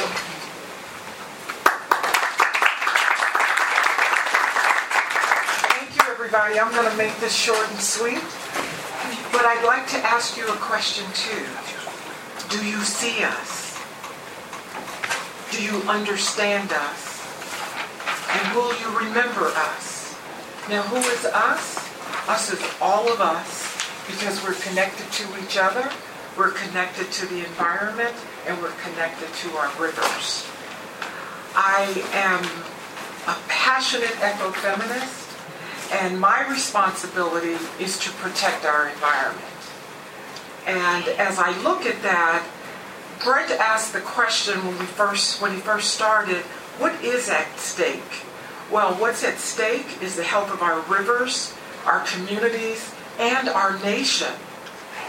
While some of you are walking the halls of Congress to deal with policy, people like me and Nate back there, we're working on the ground in the river. So I don't know if many of you know the Anacostia River is not very far from here. And it was once on the list of the American rivers, 10 most polluted rivers in this country. Well, it is not anymore. And why is that? Because of our partnerships, not only with the community and the young people, but with wonderful people that are like you that are sitting in this room. So I, I think that I'm trying to be quick so I can get out of here. Will you bear with me? So our river is no longer on life support. It is on the road to recovery. It is not swimmable though. So I'll tell you a quick story. Um, I've been working on the Anacostia River for 30 years, so that must give you some idea of how old I really am. and 30 years ago, when these gentlemen were talking about subsistence fishing, you guys, we used to see people fishing in the river who would get fish that actually had boils on them because the fish were contaminated. But the frightening thing was when we talked to these fishermen, they thought that they could fry out the pollution, mm-hmm. or they thought that if they cut the boils out, that they would be okay. Mm. So when you don't have meat to eat, this is where they went to get their fish. Mm-hmm. So I am happy to say that the river is a lot healthier, but it does not necessarily mean that you should consume fish from the Anacostia River. However, the eagles do. Mm-hmm. Have you guys seen the eagles? Well, I kind of like to take responsibility for that with the Earth Conservation Corps because we went to Wisconsin many years ago and got these four baby, baby eaglets and brought them back to the to our nation's capital and we built a hack box for them in the National Arboretum and here they are. But it's the most fascinating thing, you guys, to see them scoop fish out of the Anacostia River. So why are they thriving? Because our river is much healthier than it used to be. And to that young man who's not here anymore, I just want to say is we work in, in our community with urban young people. We plant trees to have cleaner air. We plant pollinator gardens to have the return of the monarch butterfly. We do water quality monitoring. And EPA, I, I just, God, I don't know what to say about the EPA. Mustafa has been very, very instrumental in the work that we have done over the years. Brent, you've been very instrumental in the work that we have done. And we now have a scientist from the EPA that is working with us on water quality monitoring. And what we're doing is we're teaching young people that this is a career, and we're also te- teaching young people that they can be citizen scientists and care about our Anacostia River. So in closing, I strongly encourage you, if you've never been on the river, we will be happy to give you a river tour. Nate, uh, my field director, is right there, and he'll be here because I have to go. But our rivers are so important to the life of us as a people, to our country, and to our environment. Thank you very much.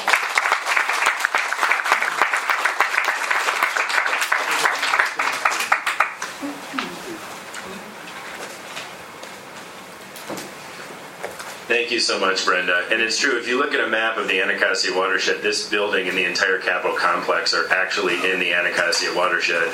And there's actually a, a combined sewer overflow problem here in the district that they're almost done building the solution to. But what that meant was that for many years, if you flushed the toilets in the Capitol complex while it was raining, it would discharge directly into the Anacostia River. So make a metaphor that you will out of that. Um, I'm sorry to stick you with that transition. Um, um, Michael Frisk is the director of the Living uh, Marine Resources Institute. So thank you.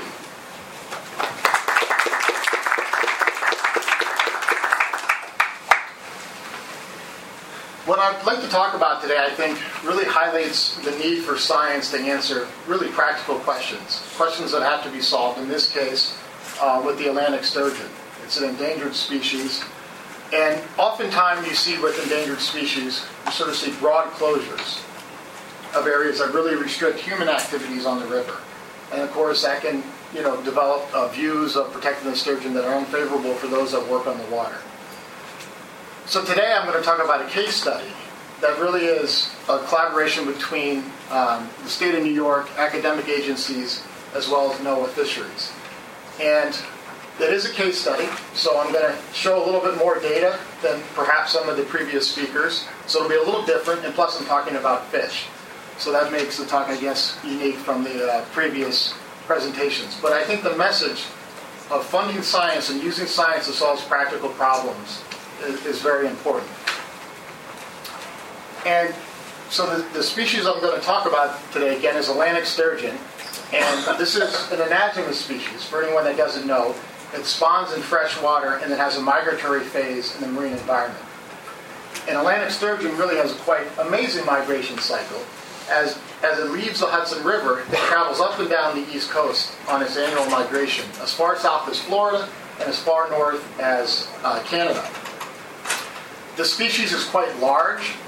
Um, it reaches 4.3 meters, and one of the largest ones I ever caught was 14 feet. So this is really a, a, a large species. It's very long-lived.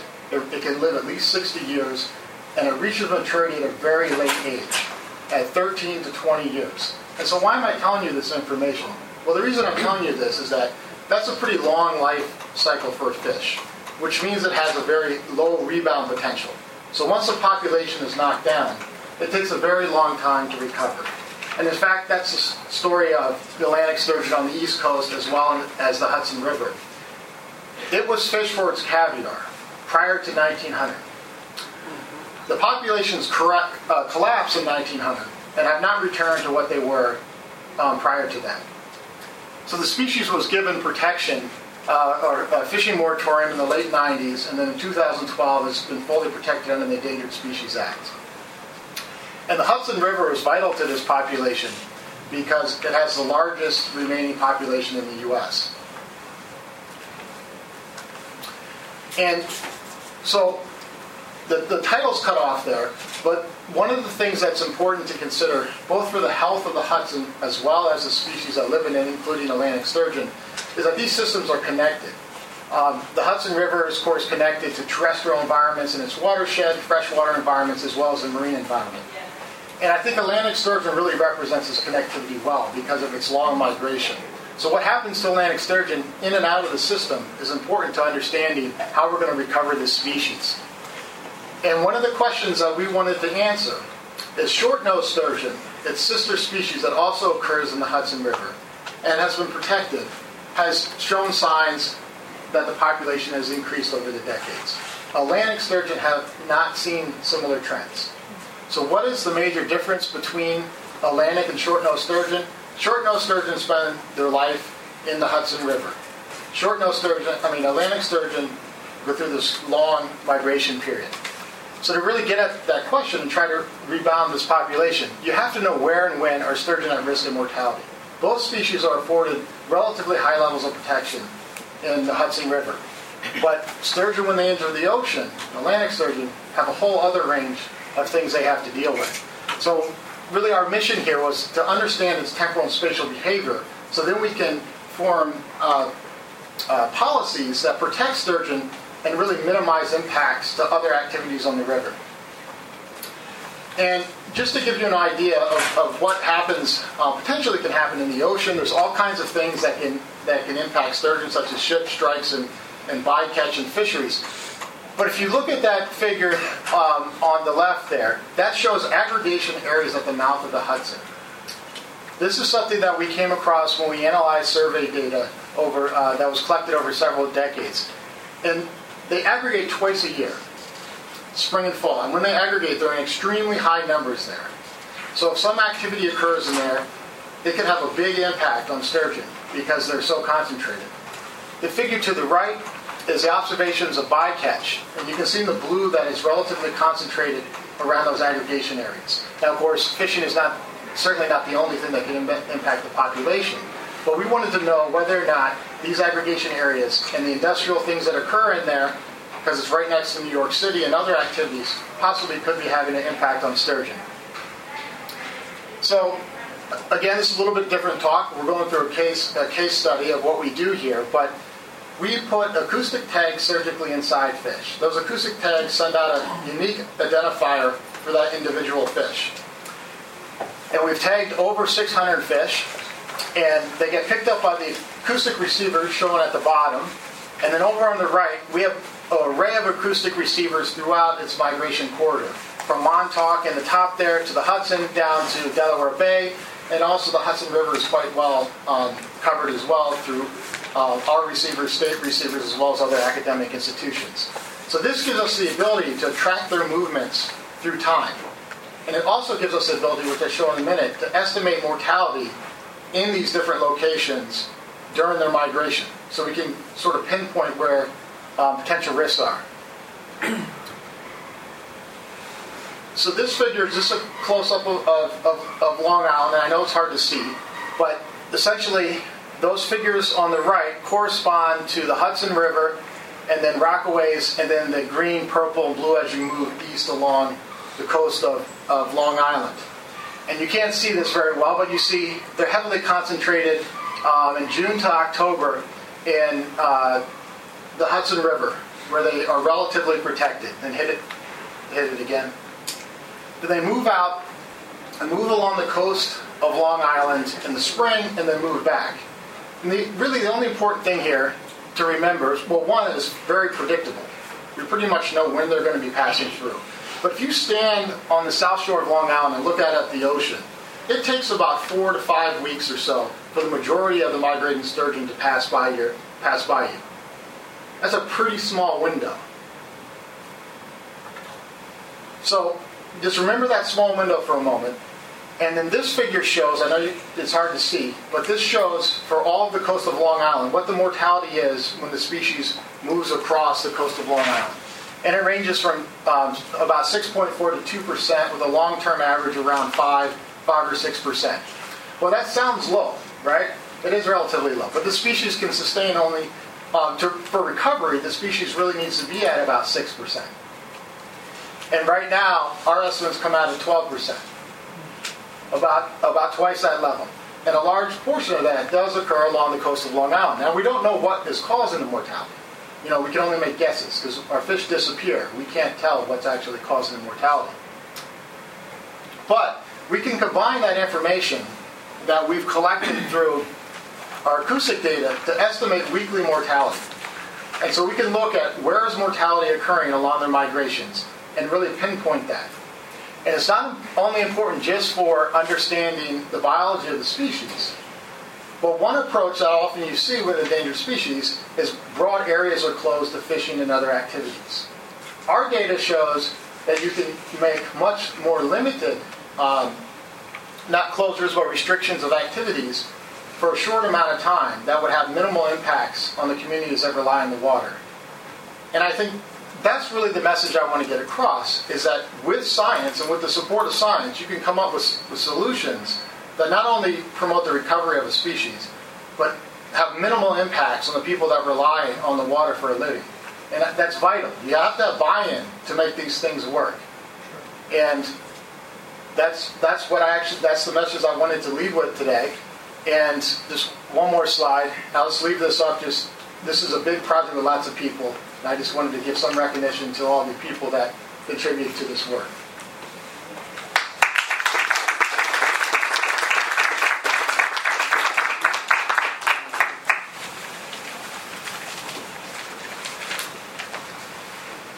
Thank you. And uh, now I'd like to welcome uh, Joseph Warren, an associate professor in the School of Marine and Atmospheric Sciences at Stony Brook University. Um, like Mike, I'm going to talk a little bit about fish, a little bit about whales, and a little bit about the need for science uh, to help us understand the marine ecosystems.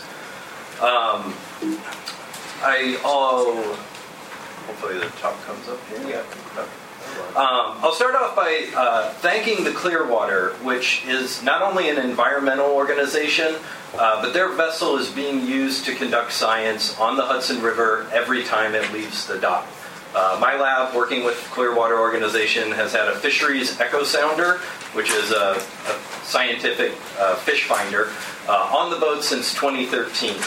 And uh, every time it leaves the dock, it goes out and collects data on where fish and smaller animals called zooplankton are in the water column. Um, what's exciting about this is there's really no other federal, state, or local agency that covers the entire Hudson. Uh, we get data from Manhattan up to Albany um, multiple times of the year. Uh, next slide. So there's some pictures of the data. Uh, those are individual fish, those little marks. The graph in the upper left-hand corner shows our coverage for a given month. And then the data in the bottom left corner is from uh, Maya's uh, master's thesis, looking at changes from year to year in how many fish there are in the Hudson uh, River ecosystem. So I just want to acknowledge that that that organization is doing science that nobody else is doing. And we're not the only group that's using that boat as a research platform. Uh, there are others as well, so I think they should be acknowledged for that. Next slide. Um, in addition, they're doing uh, outreach and education to the public, including New Jersey residents. Um, those are my niece and nephew. Next slide. Um, but what I'm going to talk about is in the last few years, um, we have humpback whales uh, visible from shore from essentially most of the boroughs of Manhattan. Uh, there's a group called Gotham Whale. Uh, Paul Sieswerda is the organization of that. And uh, Artie Raslich, who's their photographer, captured this photo of a whale lunge feeding at the surface in front of the Empire State Building a couple years ago. Uh, next slide. Uh, in November of last year, there was a whale that basically went sightseeing in New York. It went to all the bridges the Brooklyn Bridge, the Verrazano Narrows Bridge. Uh, next slide. Uh, One World Trade, the Guggenheim. I believe the only place it didn't go was uh, Hamilton. next slide. So, why are these whales showing up uh, off the coast of New York City? Uh, and the reason is a fish that's uh, so considered so not valuable that we had towns in Long Island that were paying fishermen to catch these fish last year. So this is a fish called Atlantic menhaden, or sometimes called bunker. It's been around for hundreds of years. The Native Americans on Long Island would harvest it. Uh, humans have harvested it for its oil. Uh, but right now it's mostly caught as a uh, bait or used as a fish meal or for fish oil. So some of your fish oil dietary supplements are from bunker. Next slide. Um, it's a small fish, about a foot long, and it moves in between the estuaries and the open ocean. Uh, next slide. And I'm, I'm proud of ospreys uh, rather than bald eagles, but this is an osprey that feeds on this fish, and it's a forage fish, which means it's the food for lots of other animals, things like striped bass, humpback whales, and uh, several marine birds. Next slide. Um, it's also big on Instagram. This was uh, a waterfall of bunker off Long Island. Um, next. And this is these uh, form very large aggregations. This is in the Peconic River out by Riverhead, New York. Uh, but you can go on YouTube and see amateur drone footage of schools of these fish off the coast of Long Island in New York City that are literally a kilometer long. So these are massively large schools. Next slide.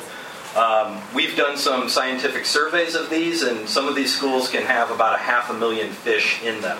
And that's why whales are being seen in New York waters you can go whale watching via the New York City subway. You can take the subway to Rockaway, Queens, and go out five days a week from the summer months on a commercial whale watch vessel. Next slide. Um, or you can be a recreational fisherman and have a humpback whale come up alongside of you, uh, gulping these animals. Next. Um, so, with the increase in whales in New York waters, we have risks for these whales. Um, whales often have negative human interactions. Uh, this is a humpback whale from two years ago that was entangled in some fishing gear. Uh, you can see that the head rope of the uh, line actually ended up getting worked into the animal's mouth. Um, and this animal died, most likely as a result of being uh, negatively impacted um, by this. Next slide. Uh, we also had a fin whale, a 60 foot fin whale that washed up in 2015. Uh, what you're seeing on the right there um, is evidence of a bruise. So this animal was hit by a ship, most likely. It had about four meter bruise on its back. And about half the whales that uh, strand on the beaches of New York show evidence of ship strike. And there's a lot of boat traffic in New York waters. And with the increase in fish that we're seeing in New York waters, we're probably going to have more whales in the waters, and we may see an increase in some of these negative human interactions. Um, next slide. Um, we also have fish kills that occur in our waters, and these are naturally occurring events. Uh, bunker are not the smartest fish. They occur in dense schools, they'll swim into shallow estuaries, and basically breathe out all the oxygen. And fish kills like that have been occurring for hundreds of years. This, this doesn't necessarily have any uh, connection to human activities, although there have been some fish kills that are probably related to things like harmful algal blooms uh, and things like that. Um, and what's cut off there is kind of my, my final point is unless we have long-term monitoring of key parts of the ecosystem like these forage fish, which currently no state, county, or federal agency is actually doing annual stock assessment surveys of these animals, we have no way of really understanding how the changes in these animals' populations from year to year are, are trending. Right now, we have anecdotal observations that we see more fish uh, on YouTube and on Instagram from fishermen. We see more whales. Uh, but what we would like to have is kind of stock assessment surveys so we could see the bunker are increasing by a factor of two or three or four, which is going to let us help implement conservation strategies to protect the other animals that most people care about that are coming into New York waters to feed on those things. So thank you for your time.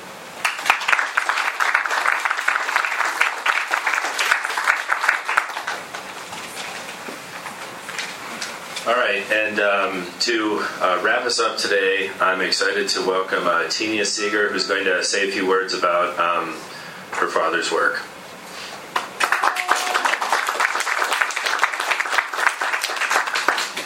Thank you. I feel honored to be here. I don't have a lot of scientific and political information to give you, but I hope that seeing things through my little window is interesting. My father came here in 1970 with two small vials of water, and today I think he would have sung a song and pulled out his banjo. So, uh, thank you, Maya, for filling that void. Uh, here I am, speaking to the government, the very same government that harassed my father in the 1950s. I don't know if you're aware, but the mentor to our president was the very same person that presided over the House of Un-American Activities Commission hearings back in, um, I think, 1955. So for me, coming to Washington, D.C. is completing a full circle. My father loved circles, both visually and metaphorically. My mother teased that he built the Clearwater because he loved the sloop's beautiful round shape. he saw the meaning whether a song circle a cycle of seasons, or a vicious cycle of hunger and war, and especially greed. I have a small wind up alarm clock that I like. It has a tiny hammer that strikes a real metal bell and makes a loud sound, enough to awaken anyone. My father and Lee Hays wrote the hammer song with the words danger, warning, love between our brothers and sisters in it. We need to love our rivers. They feed our whole planet. We need every tool we have right now to keep the good cycles going and the bad, vicious cycles at bay. This is hardly the best time to drop the Clean Water Act and other laws. Here's one last story. When I was 20 years old, I volunteered on the sloop Clearwater. One day, a crew member asked me to help him by holding a block and tack. One end was attached high up on the mast, and the boat's about 100 feet long. So imagine a 75 foot pendulum.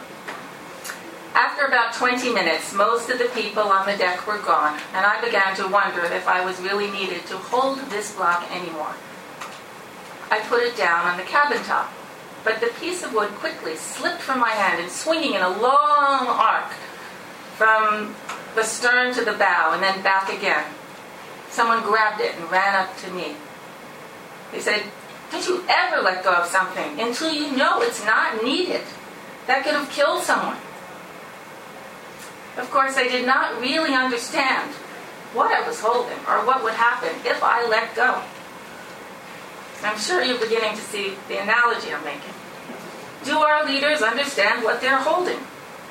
Do they understand the Hudson is now swimmable because of the Clean Water Act? I waded in the river when I was 10 years old.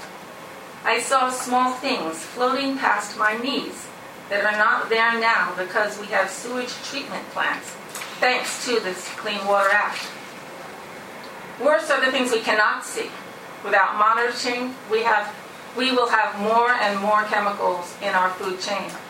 More cancer, more birth defects, more lost days at work, more anger, more violence, and more and more plants and animals going extinct every few minutes. Please listen. Please see that our leaders listen and do the right thing. I implore our leaders to protect our water by saving and improving and implementing our laws, which is just emphasized by John Cronin. Thank you for hearing me today.